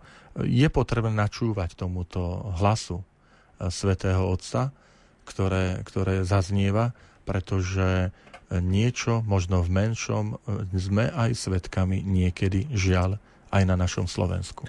No a poďme k záveru tohto príhovoru. Zakorenení a počúvanie najvyššieho a druhých budeme pomáhať našim súčasníkom, aby sa navzájom príjmali a milovali. Len ak budeme koreňmi pokoja a výhonkami jednoty, budeme dôveryhodní v očiach sveta, ktorý na nás hladí strivou túžbou, aby nádej rozkvitla. Ďakujem a zdarne kráčajte po spolu. Ďakujem. Prepáčte, že som hovoril po sediačky, ale nemám už 15 rokov. Vďaka. Takže áno, Svetý Otec nezaprel aj ten zmysel pre humor, ktorý má.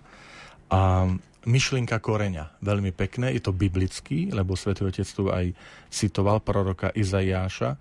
My poznáme z proroka Izajáša, keď hovorí, že z koreňa Jeseho vy, vyženie výhonok, to je predobraz Ježiša Krista, alebo korení Jeseho. Jese je iné slovo pre Izaio, to možno mnohí naši poslucháči nevedia, že e, keď sa prekladalo hebrejské e, meno otca kráľa Dávida, ktorý sa volá Izai, tak uh, Hieronym preložil do, do latinčiny pod názvom Jesse. Ale to je tá istá postava. Takže z otca Izaiho, z kmeňa Jeseho, Izai, po, gréc, po hebrejsky, Jese po latinsky, vzíde Ratoles, to je jeho syn, král Dávid a z rodu Dávidovho, z judovho kmeňa, potom prišiel aj Mesiáš v tom ľudskom tele.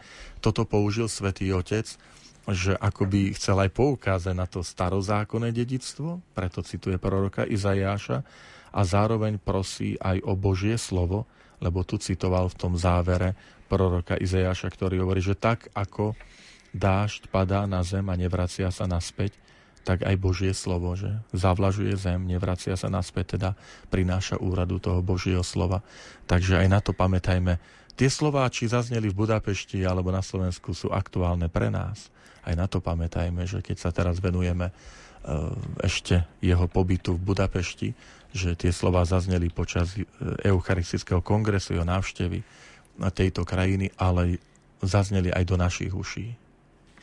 Áno, pápež František potom celebroval aj svetú omšu. My sme už mali možnosť počuť tú homíliu na záverečnej svetej omši Stácio Orbis v nedelu 12. septembra na námestí hrdinov v Budapešti.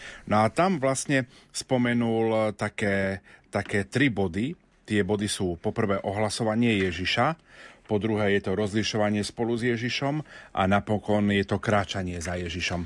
Čo chcel týmto vlastne mhm. pápež František povedať? Máme ešte stále čas, lebo čakáme na to, kým sa pápež František presunie na apoštolskú nunciatúru, kde bude stretnutie s predstaviteľmi ekumenických cirkví. E, čo chcel vlastne touto homíliou povedať? Svetý Otec vychádzal z evaneliového úrivku dnešnej nedele, 24.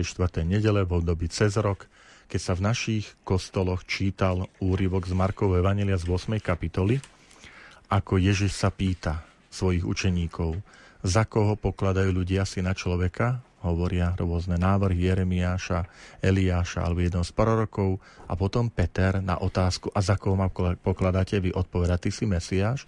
A Ježiš začína hovoriť o svojom utrpení, je to prvá predpoveď utrpenia Ježiša Krista, tak na to potom svätý Otec vychádza vo svojej homílii tie tri body, ktoré spomenul. Chcem to zdôrazniť, pretože e, svätý Otec ukazuje, že aké dôležité je tá nedelná homília, tá nedelná liturgia, Božie slovo, že hoci je pri pápežskej návšteve, ale predsa nemení čítania, ale, ale zostáva tie čítania, ktoré sú nedele. Takže to nedelné evanilium o Petrovi, ktorému Ježiš povie, postav sa za mňa. Ten, to je správny preklad toho výrazu. My sme naučení ešte zatiaľ ten preklad, že odíď odo mňa, Satan, ale správne má byť, postav sa za mňa. Je to to isté, tá istá predložka za mňa, ako je použitá potom, keď Pán Ježiš povie, kto chce ísť za mnou, nech vezme svoj kríž a nech ma nasleduje. To, to znamená, Pán Ježiš neodháňa Petra, ale hovorí mu, nasleduj ma, poď za mnou, tvoja úloha je byť mojim, mojim učeníkom. Takže potom, potom sú tie tri body, ktoré má, to aj dávam tak do pozornosti, že to je obľúbený štýl terajšieho svätého Otca, že používa často tri body, lebo je to aj taká mnemotechnická pomôcka, ľahšie sa to zapamätá, keď je zdôraznené tri body eh, pri, pri príhovoroch. Pomaličky sa budeme presúvať na apoštolskú nunciatúru v Bratislave. Tam bude stretnutie vo veľkej sále apoštolskej nunciatúry, ekumenické stretnutie. Najskôr zaznie pozdrav predsedu Ekumenickej rady cirkvi Ivana Elka. Následne bude nasledovať príhovor svätého Otca, modlitba Žalmu 103 a potom osobný pozdrav účastníkov. Prezradím alebo pripomeniem, že Ekumenická rada cirkvi Slovenskej republike má 11 členských cirkví, ktoré zastupujú takmer všetky nekatolícke cirkvy v krajine. Katolícka biskupská konferencia má štatút pozorovateľa.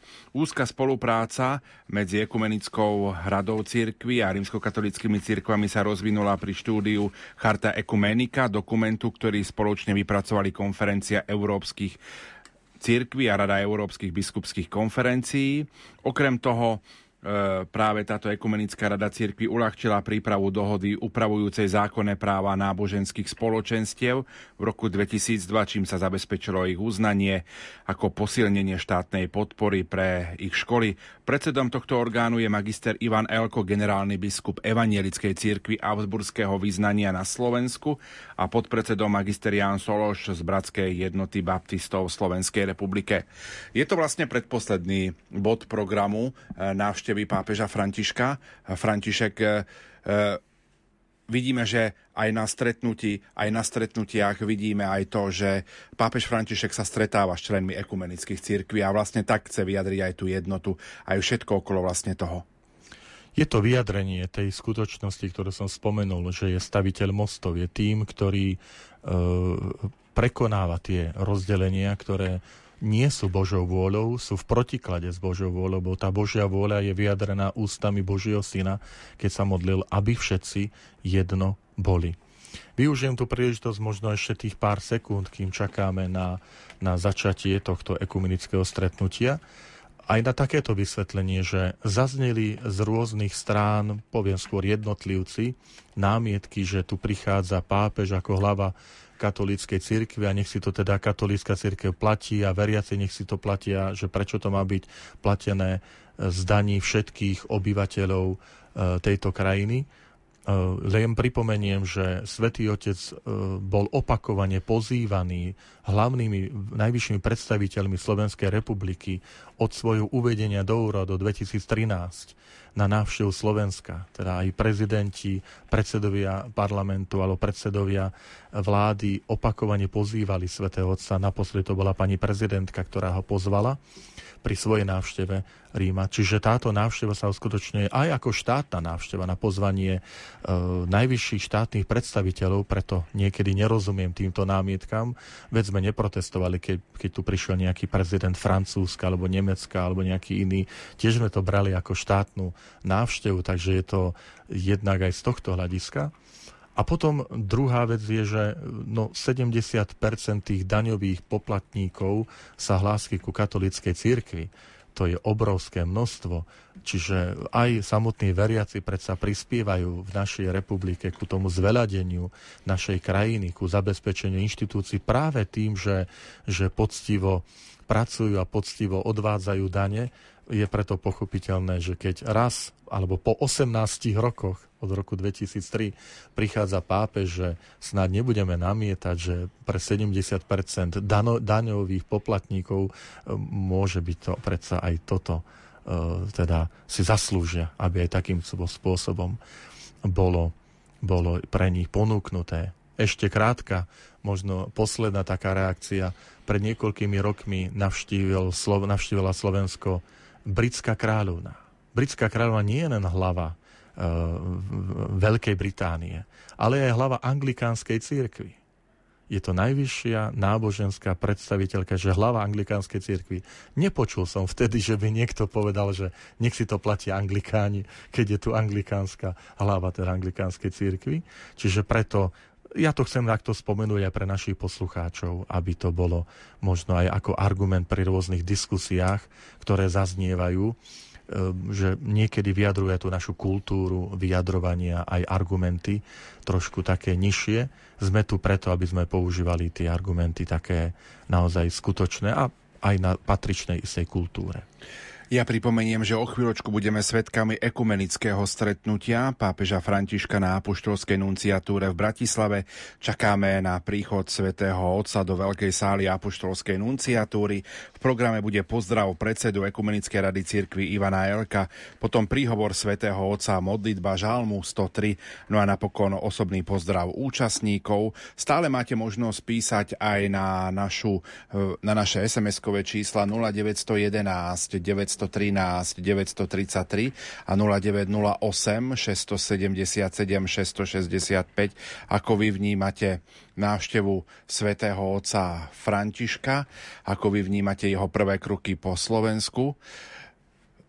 Pani prezidentka Zuzana Čaputová sa vyjadrila a povedala, že je jej veľkou cťou a potešením, že mohla privítať na Slovensku pápeža Františka.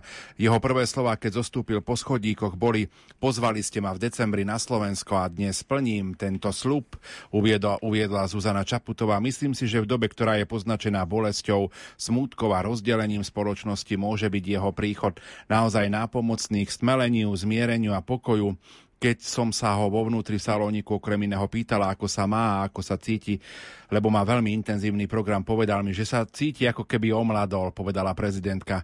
Táto cesta mu podľa jeho slov vlieva energiu.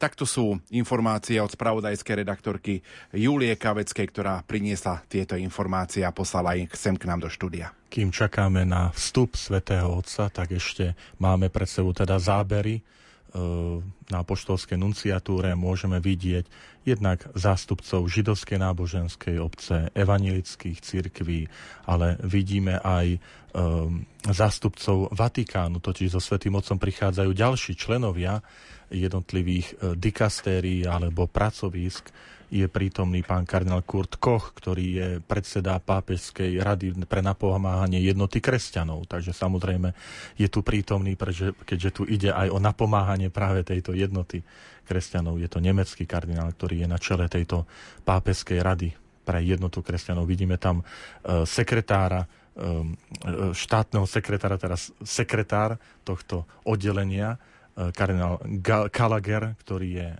britský alebo anglický eh, kardinál katolíckej cirkvi, ktorý má práve na starosti zase vzťahy medzi Vatikánom a štátmi.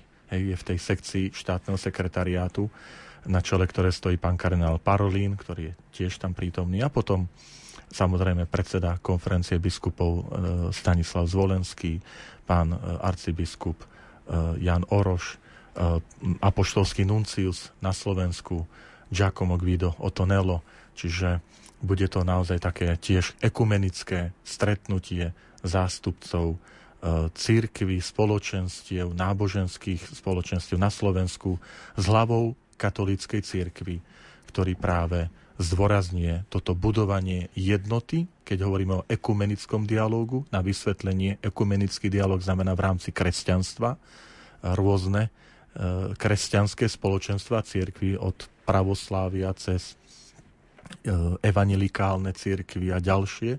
Čiže v rámci kresťanstva to nazývame ekumenické hnutie. A keď ide o budovanie vzťahov s nekresťanskými spoločenstvami, môže to byť buddhisti, islám, hinduisti, samozrejme naši starší bratia a sestry vo viere Židia, vtedy hovoríme o medzináboženskom dialogu. Je to dobré aj toto rozlišovať, že keď sa používa ekumenizmus, ekumena, tak myslíme na mysl, máme na mysli kresťanov rozdelených, modlíme sa, aby boli všetci jedno. A keď máme na mysli ďalšie náboženstva, alebo niekedy aj bez vyznania, tak ide o medzináboženský dialog. Naši poslucháči sa práve s týmto termínom mohli stretnúť aj v týždni modlitieb za jednotu kresťanov, kedy zvlášť možno aj v našich farnostiach máme možnosť sa takto modliť a sú aj také spoločné ekumenické modlitby. Áno, v, v dňoch od 18. do 25. januára každý rok bývajú tieto modlitby a tak vrcholia potom na sviatok svätého Apoštola Pavla obráteň. Tak už vidíme v záberoch, že prichádza do sály apoštolskej nunciatúry svätý otec František, sprevádzaný teda e, apoštolským nunciom na Slovensku, e, má pre seba pripravené miesto e, spolu aj s tlmočníkom, ktorý je pracovník apoštolskej nunciatúry a začína teda oficiálny program stretnutia svätého Otca so zástupcami cirkevných náboženských spoločenstiev na Slovensku.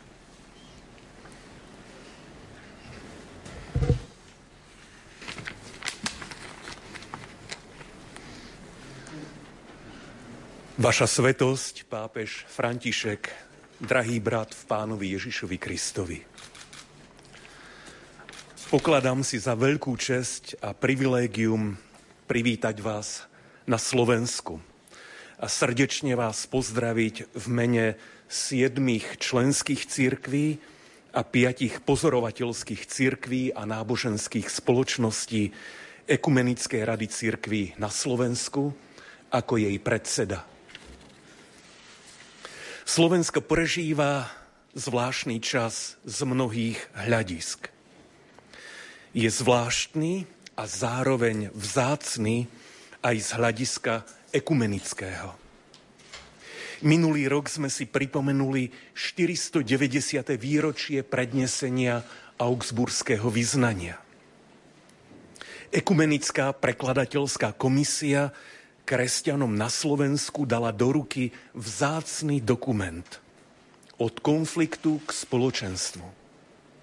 Chceme ho spoločne študovať ako rímsko-katolícky a evangelickí teológovia a duchovní na spoločnej teologickej konferencii.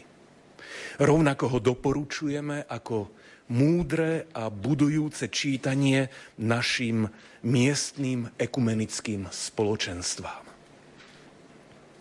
Zároveň je tento rok rokom 20. výročia prijatia dohovoru o vzájomnom uznávaní si krstu svetého. Na Slovensku to bola prelomová ekumenická udalosť, týkajúca sa katolíckej cirkvi oboch obradov, evanilickej cirkvi augsburského vyznania a evanilickej cirkvi metodistickej. Máme odvahu viery ponúknuť pripojenie sa k dohode aj ďalším cirkvám.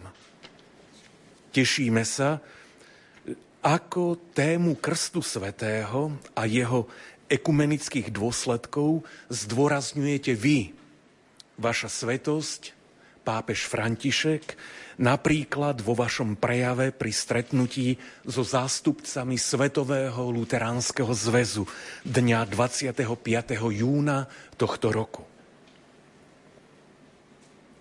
Církev sa vo svojej histórii štiepila v časoch veľkých vieroučných a spoločenských kríz. Protestantské církvy na Slovensku, dedičia reformácie zo 16. storočia a ďalších prebudeneckých hnutí vznikli v dôsledku krízy stredovekej zbožnosti i renesančného typu pápežstva. Vtedy platila schéma, že kríza jedného dáva šancu vyrásť druhému, ktorý sa snaží o autentickejšie kresťanstvo. Cítime, cítime, že dnes nás už takáto schéma nemôže uspokojiť. Túžime, aby platilo niečo iné v dobre a napredovaní jedného je ukryté aj dobro a napredovanie druhých. Dnes už nemôžeme mať žiadnu radosť zo sledovania kríz a konfliktov v cirkvách, z umenšovania sa počtov a z pohasínania viery. To nás všetkých spoločne stiahuje dolu. Tešíme sa z napredovania a z rastu iných. Chceme si žehnať a pozerať na seba prajne. Takto pozeráme aj na vašu návštevu na Slovensku, vaša svetosť, pápež František a na jej ovocie. Budeme sa nesmierne tešiť, ak ona prehlbí záujem o verný kresťanský život u našich milých sestier a bratov katolíkov. Takto pozeráme aj na vaše globálne účinkovanie ako vrcholného predstaviteľa katolíckej cirkvy. Takto pozeráme aj na účinkovanie dôstojných bratov slovenských katolíckých biskupov rovnako aj na účinkovanie miestných kňazov a všetkých dobrovoľne slúžiacich lajkov. Ak celá táto nesmierne široká a bohatá služba ľudským dušiam, konaná či na globálnej alebo na miestnej úrovni, je konaná z pozícií starých ekumenických vyznaní kresťanskej viery, z vernosti písmu, zo skutočnej Kristovej lásky a z odmietnutia kompromisov so svetom, potom prináša požehnanie. Nie len tým, ktorým je táto služba priamo určená, ale mnohým ďalším v iných církvách. Sme presvedčení, že z duchovného požehnania jednej církvy môžu mať úžitok mnohí iní v iných církvách.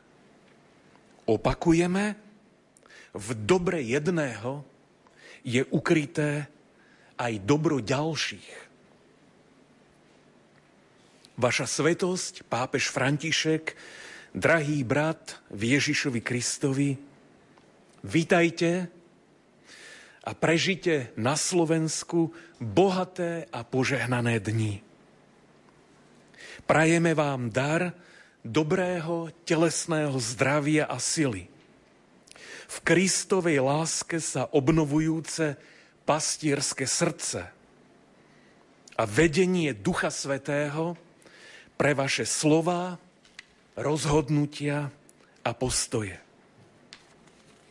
Tešíme sa, a vážime si, že v tejto vzácnej chvíli tu môžeme byť všetci spolu v tomto ekumenickom spoločenstve. Príjmite prosím tento náš úprimne vyslovený spoločný pozdrav. Ďakujem vám. To bol Ivan Elko, generálny biskup Evangelickej cirkvi Augsburského vyznania na Slovensku, predseda Ekumenickej rady cirkvi na Slovensku. A o malú chvíľu už budeme počuť príhovor samotného pápeža Františka.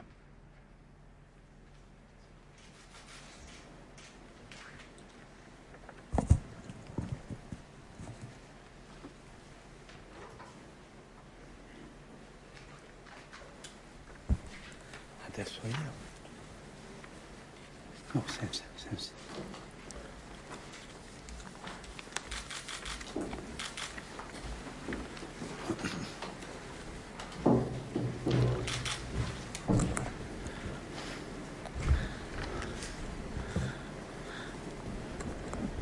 Cari membri del Consiglio Ecumenico delle Chiese nella Repubblica Slovacca. Drahí členovia Ekumenickej rady cirkvi v Slovenskej republike, Srdečne vás pozdravujem a ďakujem vám, že ste prijali pozvanie a vyšli mi v ústrety. Ja, pútnik na Slovensku, vy, vítaní hostia tu na nunciatúre. Som rád, že prvé stretnutie s vami je práve prebia s vami. Je to znak, že kresťanská viera je a chce byť v tejto krajine semienkom jednoty a kvasom bratstva. Ďakujem, vaša blaženosť, brat Rastislav, za vašu prítomnosť.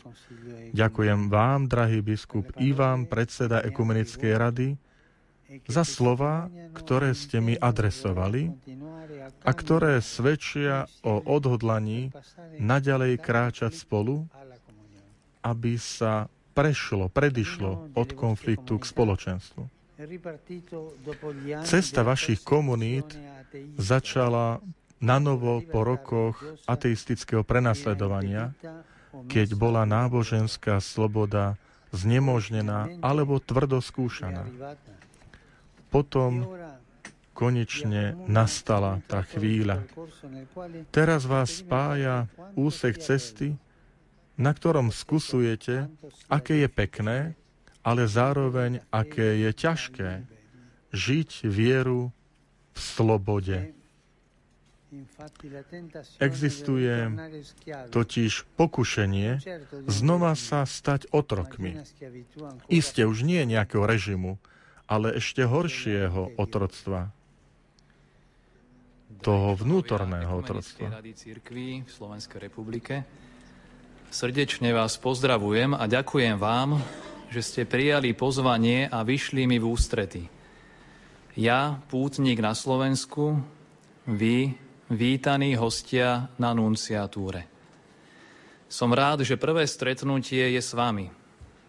Je to znak, že kresťanská viera je a chce byť v tejto krajine semienkom jednoty a kvasom bratstva.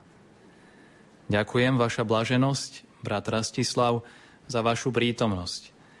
Ďakujem, drahý biskup Ivan, predseda Ekumenickej rady, za slova, ktoré ste mi adresovali a ktoré svedčia o odhodlaní naďalej kráčať spolu, aby sa prešlo od konfliktu k spoločenstvu.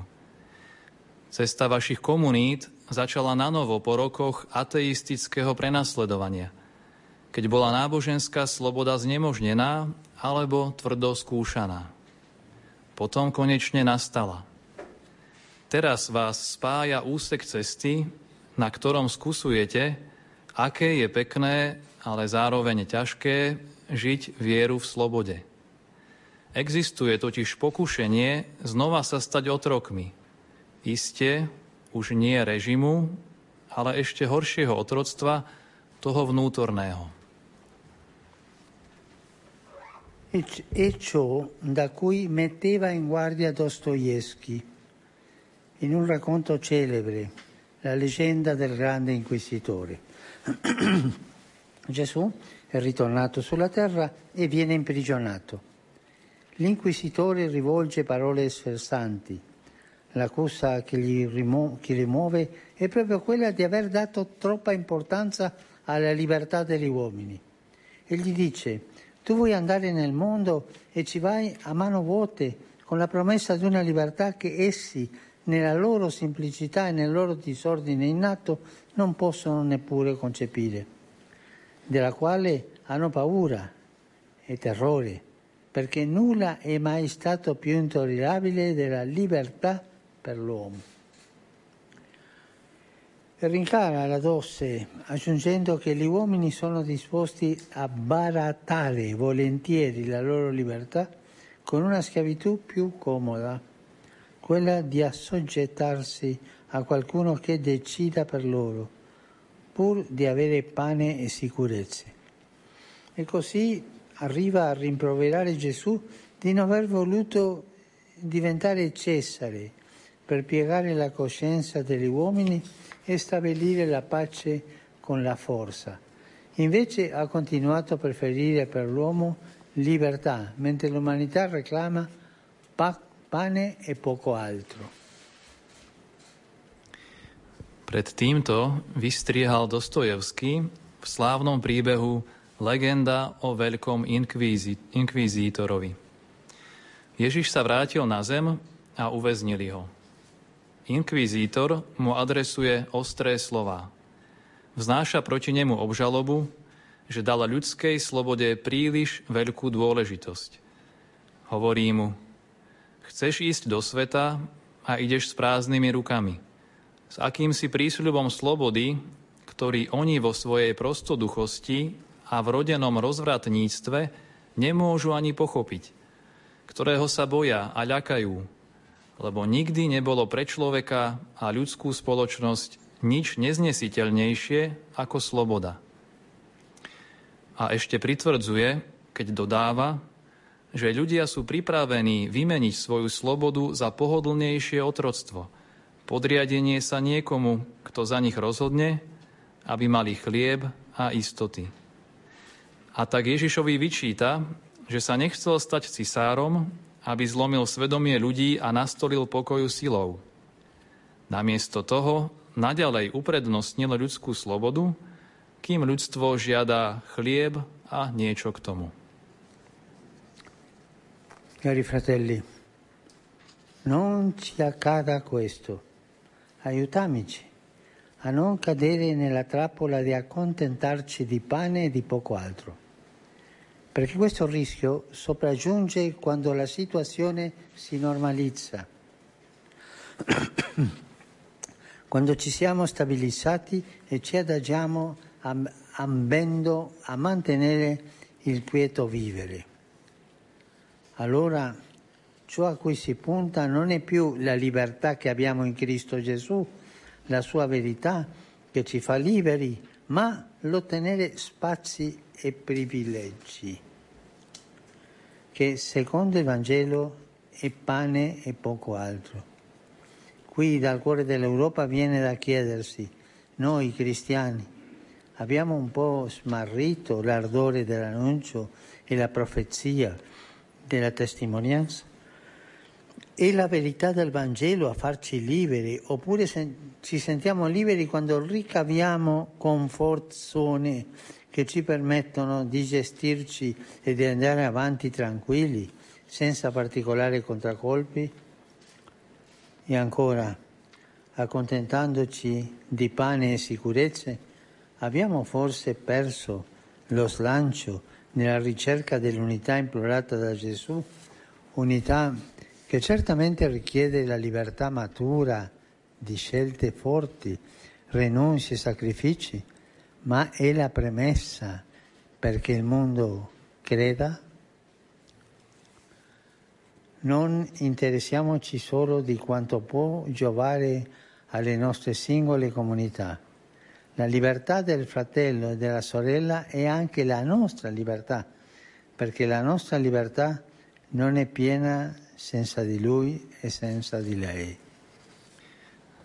Drahí bratia, nech sa nám nestane takáto vec. Pomôžme si navzájom, aby sme nepadli do pasce uspokojenia sa s chlebom a niečím k tomu. Lebo toto riziko prichádza z nenazdania, keď sa situácia znormalizuje, keď sme sa ustálili a usadili s cieľom zachovať si pokojný život. Potom to, na čo sa zameriavame, nie je sloboda, ktorú máme v Ježišovi Kristovi, jeho pravda, ktorá nás oslobodzuje, ale získanie priestoru a privilégií, čo je podľa Evanielia ten chlieb a niečo k tomu. Tu zo srdca Európy nás to núti sa pýtať. Nestratili sme trochu my, kresťania, horlivosť ohlasovania a prorostvo svedectva? To, čo nás oslobodzuje, je pravda Evanielia, alebo sa cítime slobodní, keď si zaobstaráme komfortné zóny, ktoré nám umožňujú riadiť svoj život a pokojne napredovať bez negatívnych odoziev. A ďalej, uspokojať sa s chlebom a istotami. Nestratili sme snáď elán v hľadaní jednoty, za ktorú prosil Ježiš. Jednoty, ktorá vyžaduje zrelú slobodu silných rozhodnutí, zriekania a obety, ale je predpokladom, aby svet uveril. Nezaujímame sa Nezaujímajme sa len o to, čo môže osožiť našim jednotlivým komunitám. Sloboda brata a sestry je aj našou slobodou, lebo naša sloboda nie je úplnou bez neho a bez nej. Qui l'evangelizzazione esorta in modo fraterno, portando impresso il sigillo dei santi fratelli di Salonica, Cirillo e Metodio.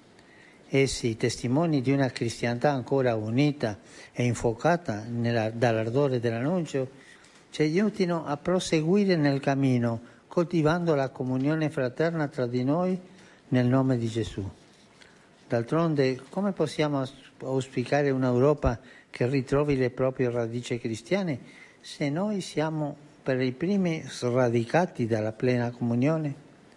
Come possiamo sognare un'Europa libera da ideologie se non abbiamo il coraggio di anteporre la libertà di Gesù alle necessità dei singoli gruppi dei credenti? È difficile esigere un'Europa più fecondata dal Vangelo senza preoccuparsi del fatto che non siamo ancora plenamente uniti tra noi nel continente e senza avere cura gli uni degli altri. Calcoli di convenienza, ragioni storiche legami politici non possono essere ostacoli irremovibili sul nostro cammino. Ci aiutino i santi Cirillo e Metodio, precursori dell'ecumenismo, a prodigarci per una riconciliazione delle diversità nello Spirito Santo, per un'unità che senza essere uniformità sia segno e testimonianza della libertà di Cristo. Il Signore che scioglie i lacci del passato e ci guarisce da paure e timidezze. Tu sa evangelizácia zrodila bratským spôsobom. Nesúc pečať, ktorú jej vtlačili svätí solúnsky bratia Cyril a Metod.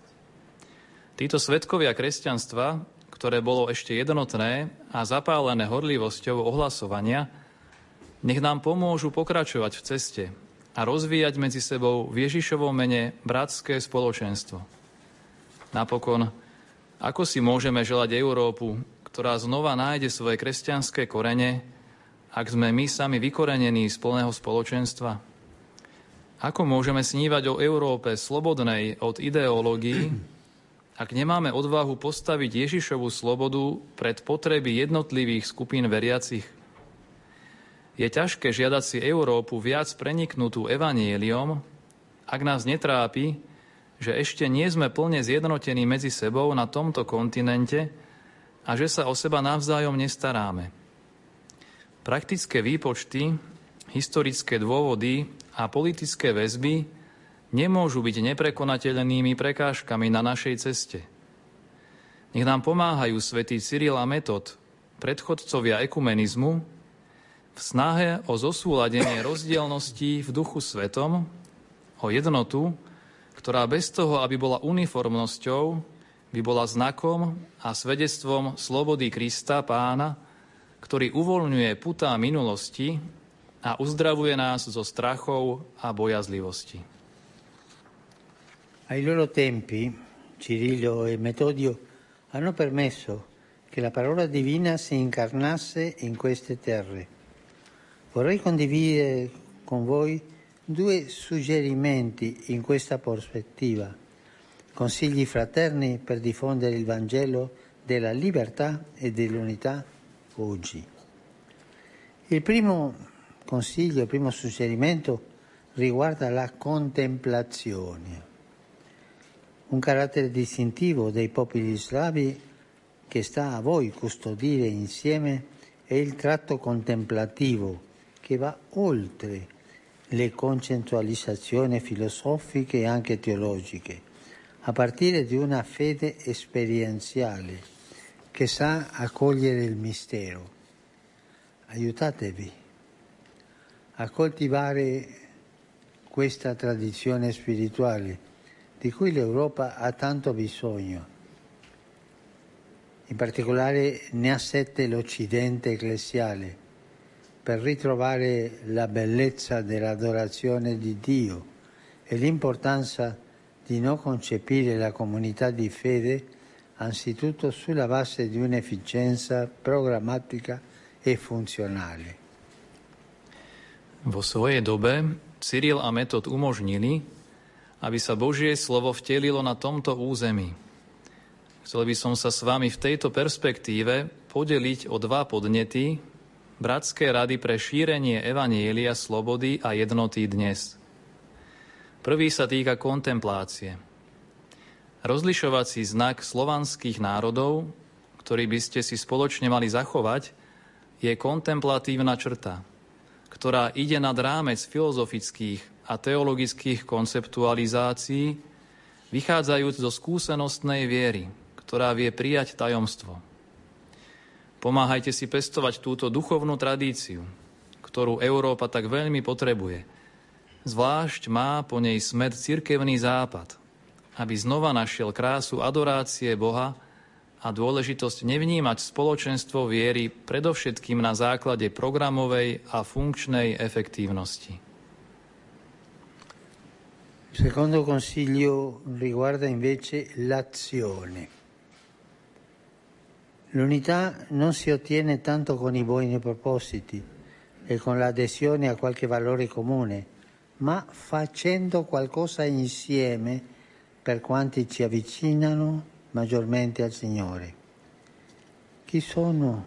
Sono i poveri, perché in loro Gesù è presente Condividere la carità apre orizzonti più ampi e aiuta a camminare più spediti, superando pregiudizi e fraintendimenti. Ed è anche esso un tratto che trova genuina accoglienza in questo paese dove a scuola si impara a memoria una poesia che contiene tra gli altri un passaggio molto bello. Quando alla nostra porta bussa la mano straniera con sincera fiducia, chiunque sia, se viene da vicino oppure da lontano, di giorno o di notte, sul nostro tavolo ci sarà il dono di Dio ad attenderlo. Il dono di Dio sia presente sulle tavole di ciascuno perché mentre ancora non siamo in grado di condividere la stessa mensa eucaristica, possiamo ospitare insieme Gesù servendolo nei poveri. sarà un segno più evocativo di molte parole che aiuterà la società civile a comprendere, specialmente in questo periodo sofferto, che solo stando dalla parte dei più deboli usciremo davvero tutti insieme dalla pandemia. Druhá rada sa týka akcie. Jednota sa nedosahuje natoľko dobrými úmyslami a dodržiavaním nejakej spoločnej hodnoty, ako skôr tým, že robíme niečo pre tých, ktorí nás väčšmi približujú k pánovi. Kto to je? Sú to chudobní, lebo v nich je prítomný Ježiš. Podelenie sa s láskou otvára širšie horizonty a pomáha kráčať svižnejšie, prekonávajúc predsudky a nedorozumenia. A aj toto je črta, ktorá našla dobrú pôdu v tejto krajine, kde sa v škole učí na spameť jedna báseň, ktorá okrem iného obsahuje veľmi peknú pasáž. Ale keď na naše dvere zaklope ruka cudzia v úprimnej dôvere, kto je, ten je, či je on zblíza, či zďaleka, vodne v noci na stole dar Boží ho čaká. Nech je na stole každého jedného dar Boží. Zatiaľ, čo ešte nie sme schopní zdieľať rovnaký eucharistický stôl, môžeme spolu prichýliť Ježiša tým, že mu poslúžime v chudobných. Bude to sugestívnejší znak, než množstvo slov a občianskej spoločnosti pomôže pochopiť, zvlášť v tomto bolestnom období, že len vtedy, keď budeme stáť na strane tých najslabších, sa dostaneme z pandémie naozaj všetci. Cari fratelli, vi ringrazio per la vostra presenza e per il vostro cammino. Il carattere mite e accogliente tipico del popolo slovacco, la tradizionale convivenza pacifica tra di voi e la vostra collaborazione per il bene del Paese sono preziosi per il fermento del Vangelo vi incoraggio ad andare avanti nel cammino ecumenico, tesoro prezioso e irrenunziabile. Vi assicuro il mio ricordo nella preghiera e vi chiedo per favore di pregare per me. Grazie.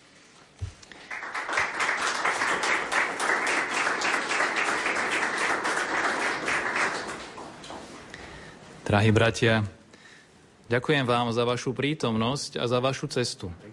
Mierna a pohostinná povaha, typická pre slovenský ľud, tradičné pokojné spolunažívanie medzi vami a vaša spolupráca pre dobro krajiny sú vzácne pre kvás Evanielia. Povzbudzujem vás, aby ste pokračovali v ekumenickej ceste, ktorá je vzácným pokladom, ktorého sa netreba vzdať. Uistujem vás o svojej spomienke v modlitbe a prosím vás, aby ste sa za mňa modlili. Ďakujem.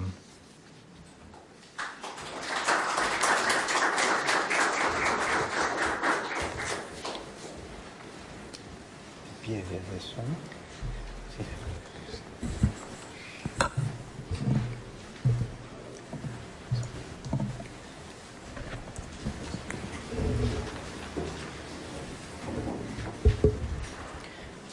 Dobroreč duša moja pánovi a celé moje vnútro jeho menu svetému.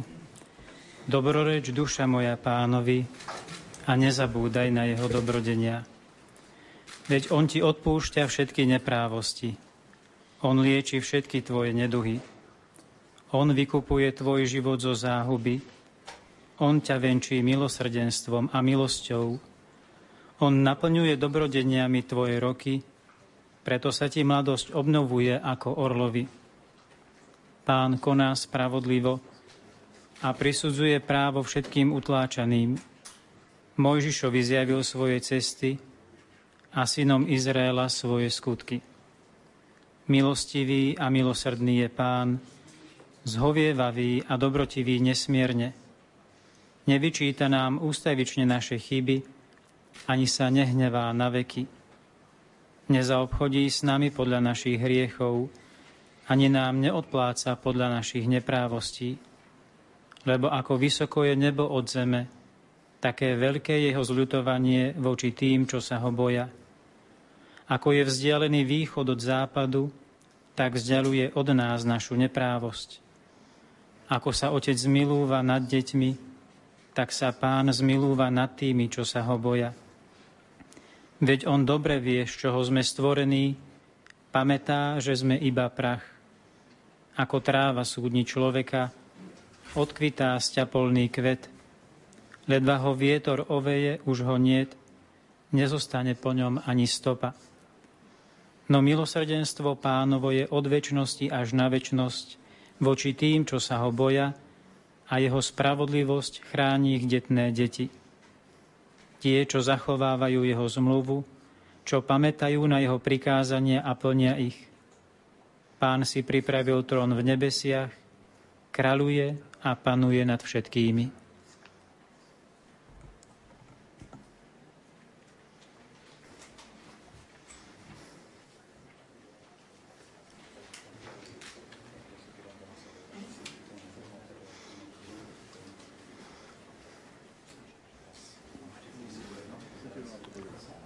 Končila sa modlitba žalmu, nasledovať bude skupinová fotografia účastníkov, ktorí sú prítomní na ekumenickom stretnutí na poštolskej nunciatúre a potom osobný pozdrav jednotlivých účastníkov, ktorí sú prítomní na tomto stretnutí.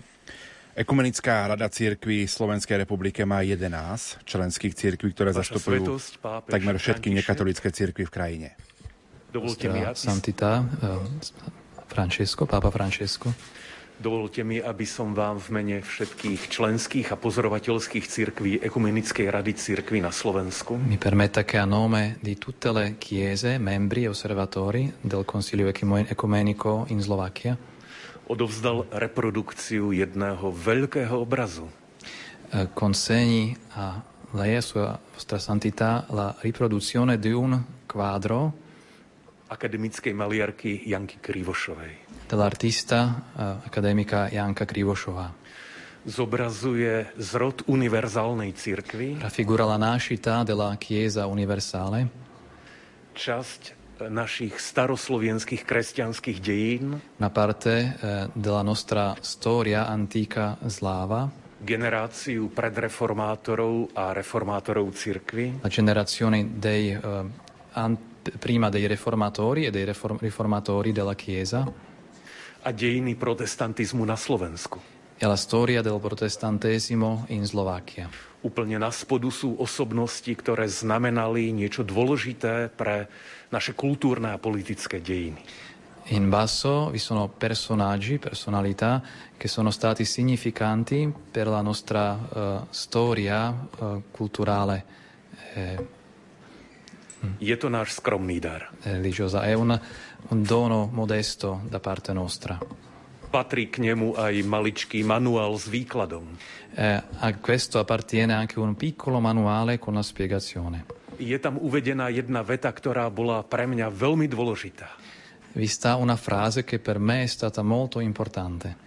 V dobre jedného je ukryté dobro všetkých. Nel bene di uno è nascosto il bene di tutti srdečne.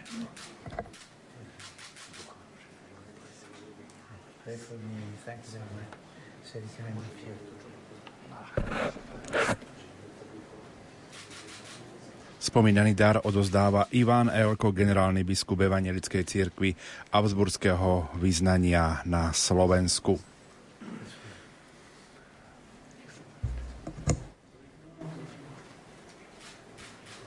Svetý otec František v tejto chvíli pozdravuje jednotlivých účastníkov, ktorí sú na tomto stretnutí, ako som spomenul, Ekumenická rada církvy na Slovensku má 11 členských církví, ktoré zastupujú takmer všetky nekatolícke církvy v Slovenskej republike.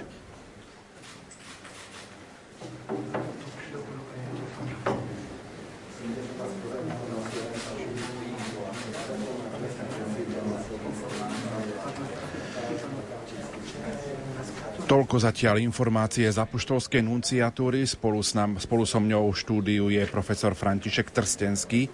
František, tak aké sú možno tie prvé reakcie na prvý pápežov príhovor, ktorý odznel na Slovensku na apoštolskej nunciatúre na ekumenickom stretnutí cirkví? v podstate sme boli svetkami dvoch príhovorov. Prvý, ktorý zaznel z úst e, biskupa Evangelickej cirkvi Augustovského vyznania e, Ivana Elka. A v ňom tá hlavná myšlienka bola dobro jedného znamená dobro pre všetkých. E, vystihol možno aj takú myšlienku, pán biskup Evangelickej cirkvi, myšlienku, ktorá je dôležitá pre súčasné Slovensko že je dôležité sa tešiť z radosti, z dobra toho jedného, lebo vtedy to prináša dobro pre všetkých. E, skutočne v dnešnej dobe, keď je poznačené istou parcialitou, rozdrobenosťou, je to myšlienka, ktorá z jeho úz je veľmi dôležitá. Um, príhovor svätého Otca, je to prvý príhovor svätého Otca po jeho príchode na Slovensko. Uh, poviem hneď v úvode, značí, že Svetý Otec je nesmierne starostlivo pripravený. Však možno povie človek, že o tom nepochybujeme, ale vrátim sa k jeho príhovoru, že prečo, prečo je toto presvedčenie. Um, vo svojom príhovore citoval uh, ruského spisovateľa Dostojevského. On ho citoval aj preto, že sme krajinou, ktorá pozná ešte aj povinnú literatúru, čítanie aj, aj týchto sovietských, alebo táto, ruských predtým ešte samozrejme autorov. A teda vychádzala aj z toho, že táto postava a kniha bratia Karamazovci bude známa e, slovenskému národu.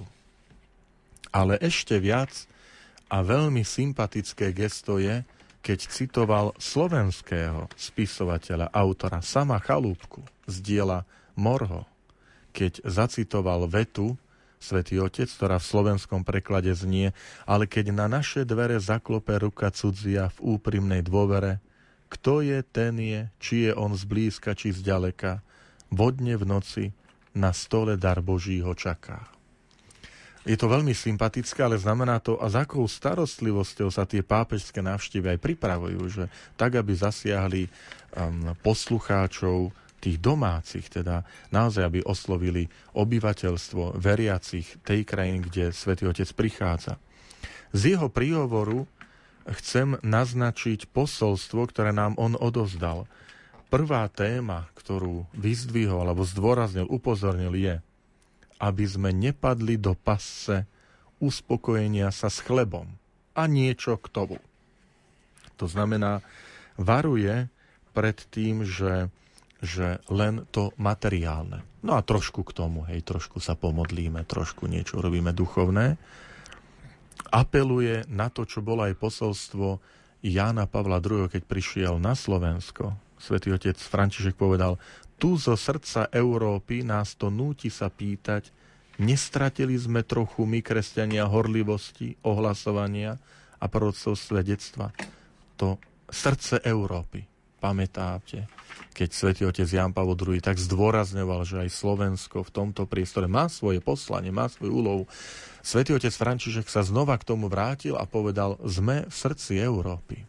Nestratili sme my z toho poslania ohlasovať evanielium, tej horlivosti ohlasovania evanielia. A potom poukaz na solúnskych bratov. Do tohto ekumenického prostredia, z tohto stretnutia rôznych kresťanských spoločenstiev, ako vzor uviedol svetkov kresťanstva, ktoré ešte bolo zjednotené, jednotné a zapálené horlivosťou ohlasovania. Viackrát opakoval svätý otec Frančík toto zapálenosť, horlivosť ohlasovania a pripomenul Cyrila metoda svätých solunských bratov.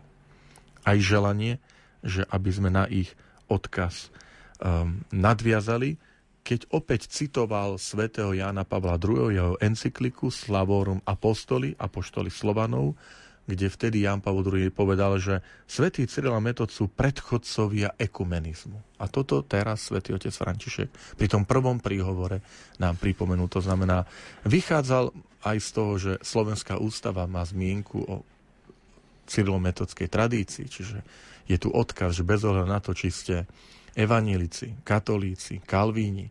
Je tu predsa kresťanský základ, koreň a to je cyrlometodská tradícia, ktorá je ešte v čase, keď bolo e, kresťanstvo jednotné.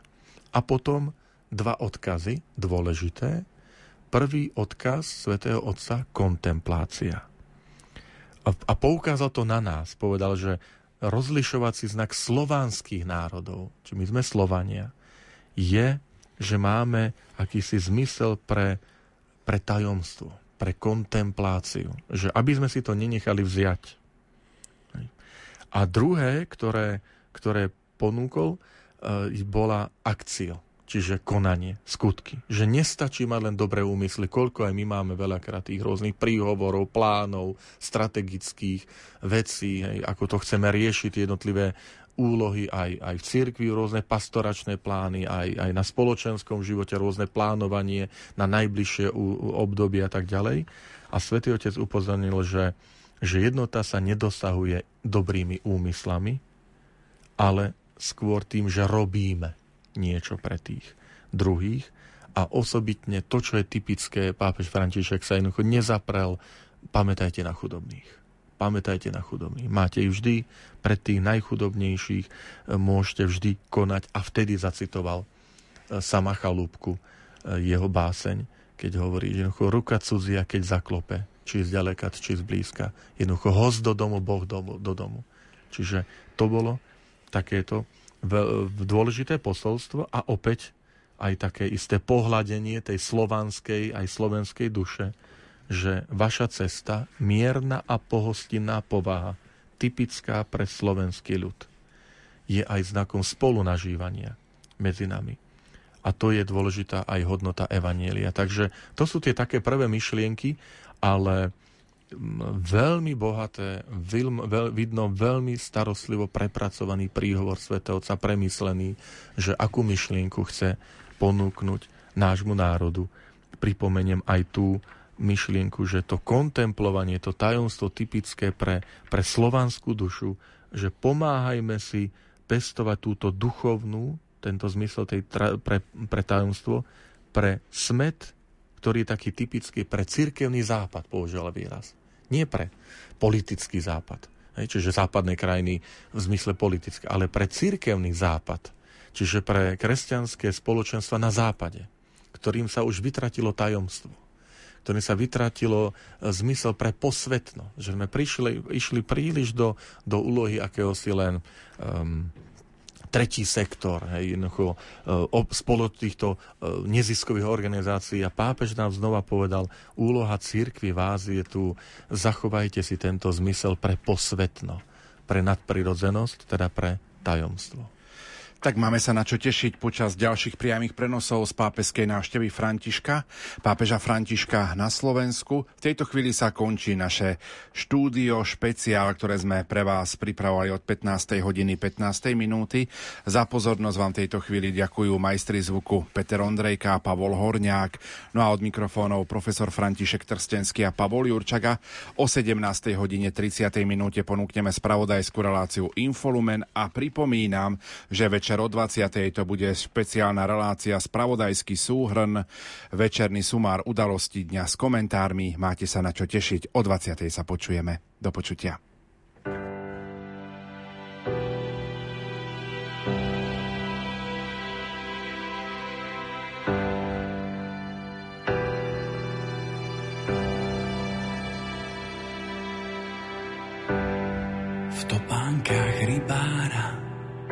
Prešiel už toľko ciest. S pokorou otvára srdcia pre radostnú zväzť. Nachádzať stratených a nemým vracať hlas. Nie z tých, čo stratia tých, prichádza pozvať aj nás. Chyťme sa za ruky, spletme z nich sieť, a spolu s Františkom zdvíhajme svet. Chytme sa za ruky, spletme z nich sieť a spolu s Františkom zdvíhajme svet. Chytme sa za ruky, spletme z nich sieť a spolu s Františkom zdvíhajme svet. Chytme sa za ruky, spletme z nich sieť a spolu s Františkom zdvíhajme svet. Vysúka rukávy, zmie nám špinu z moh. S úsmevom uľaví veď v každom z nás býva Boh. Byť ako Samaritán, vidieť tvár uprostred más. Mať pre ňu nežnú dlaň, prichádza pozvať aj nás. Chytme sa za ruky, spletme z nich sieť a spolu s Františkom zdvíhajme svet. Chytme sa za ruky, spletme z nich sieť a spolu s Františkom zdvíhajme svet. Chytme sa za ruky, spletme z nich sieť a spolu s Františkom zdvíhajme svet. Chytme sa za ruky, spletme z nich sieť a spolu s Františkom zdvíhajme svet. Chytme sa za ruky, spletme z nich sieť a spolu s Františkom zdvíhajme svet. Chytme sa za ruky, spletme z nich sieť a spolu s Františkom zdvíhajme svet. Chytme sa za ruky, spletme z nich sieť.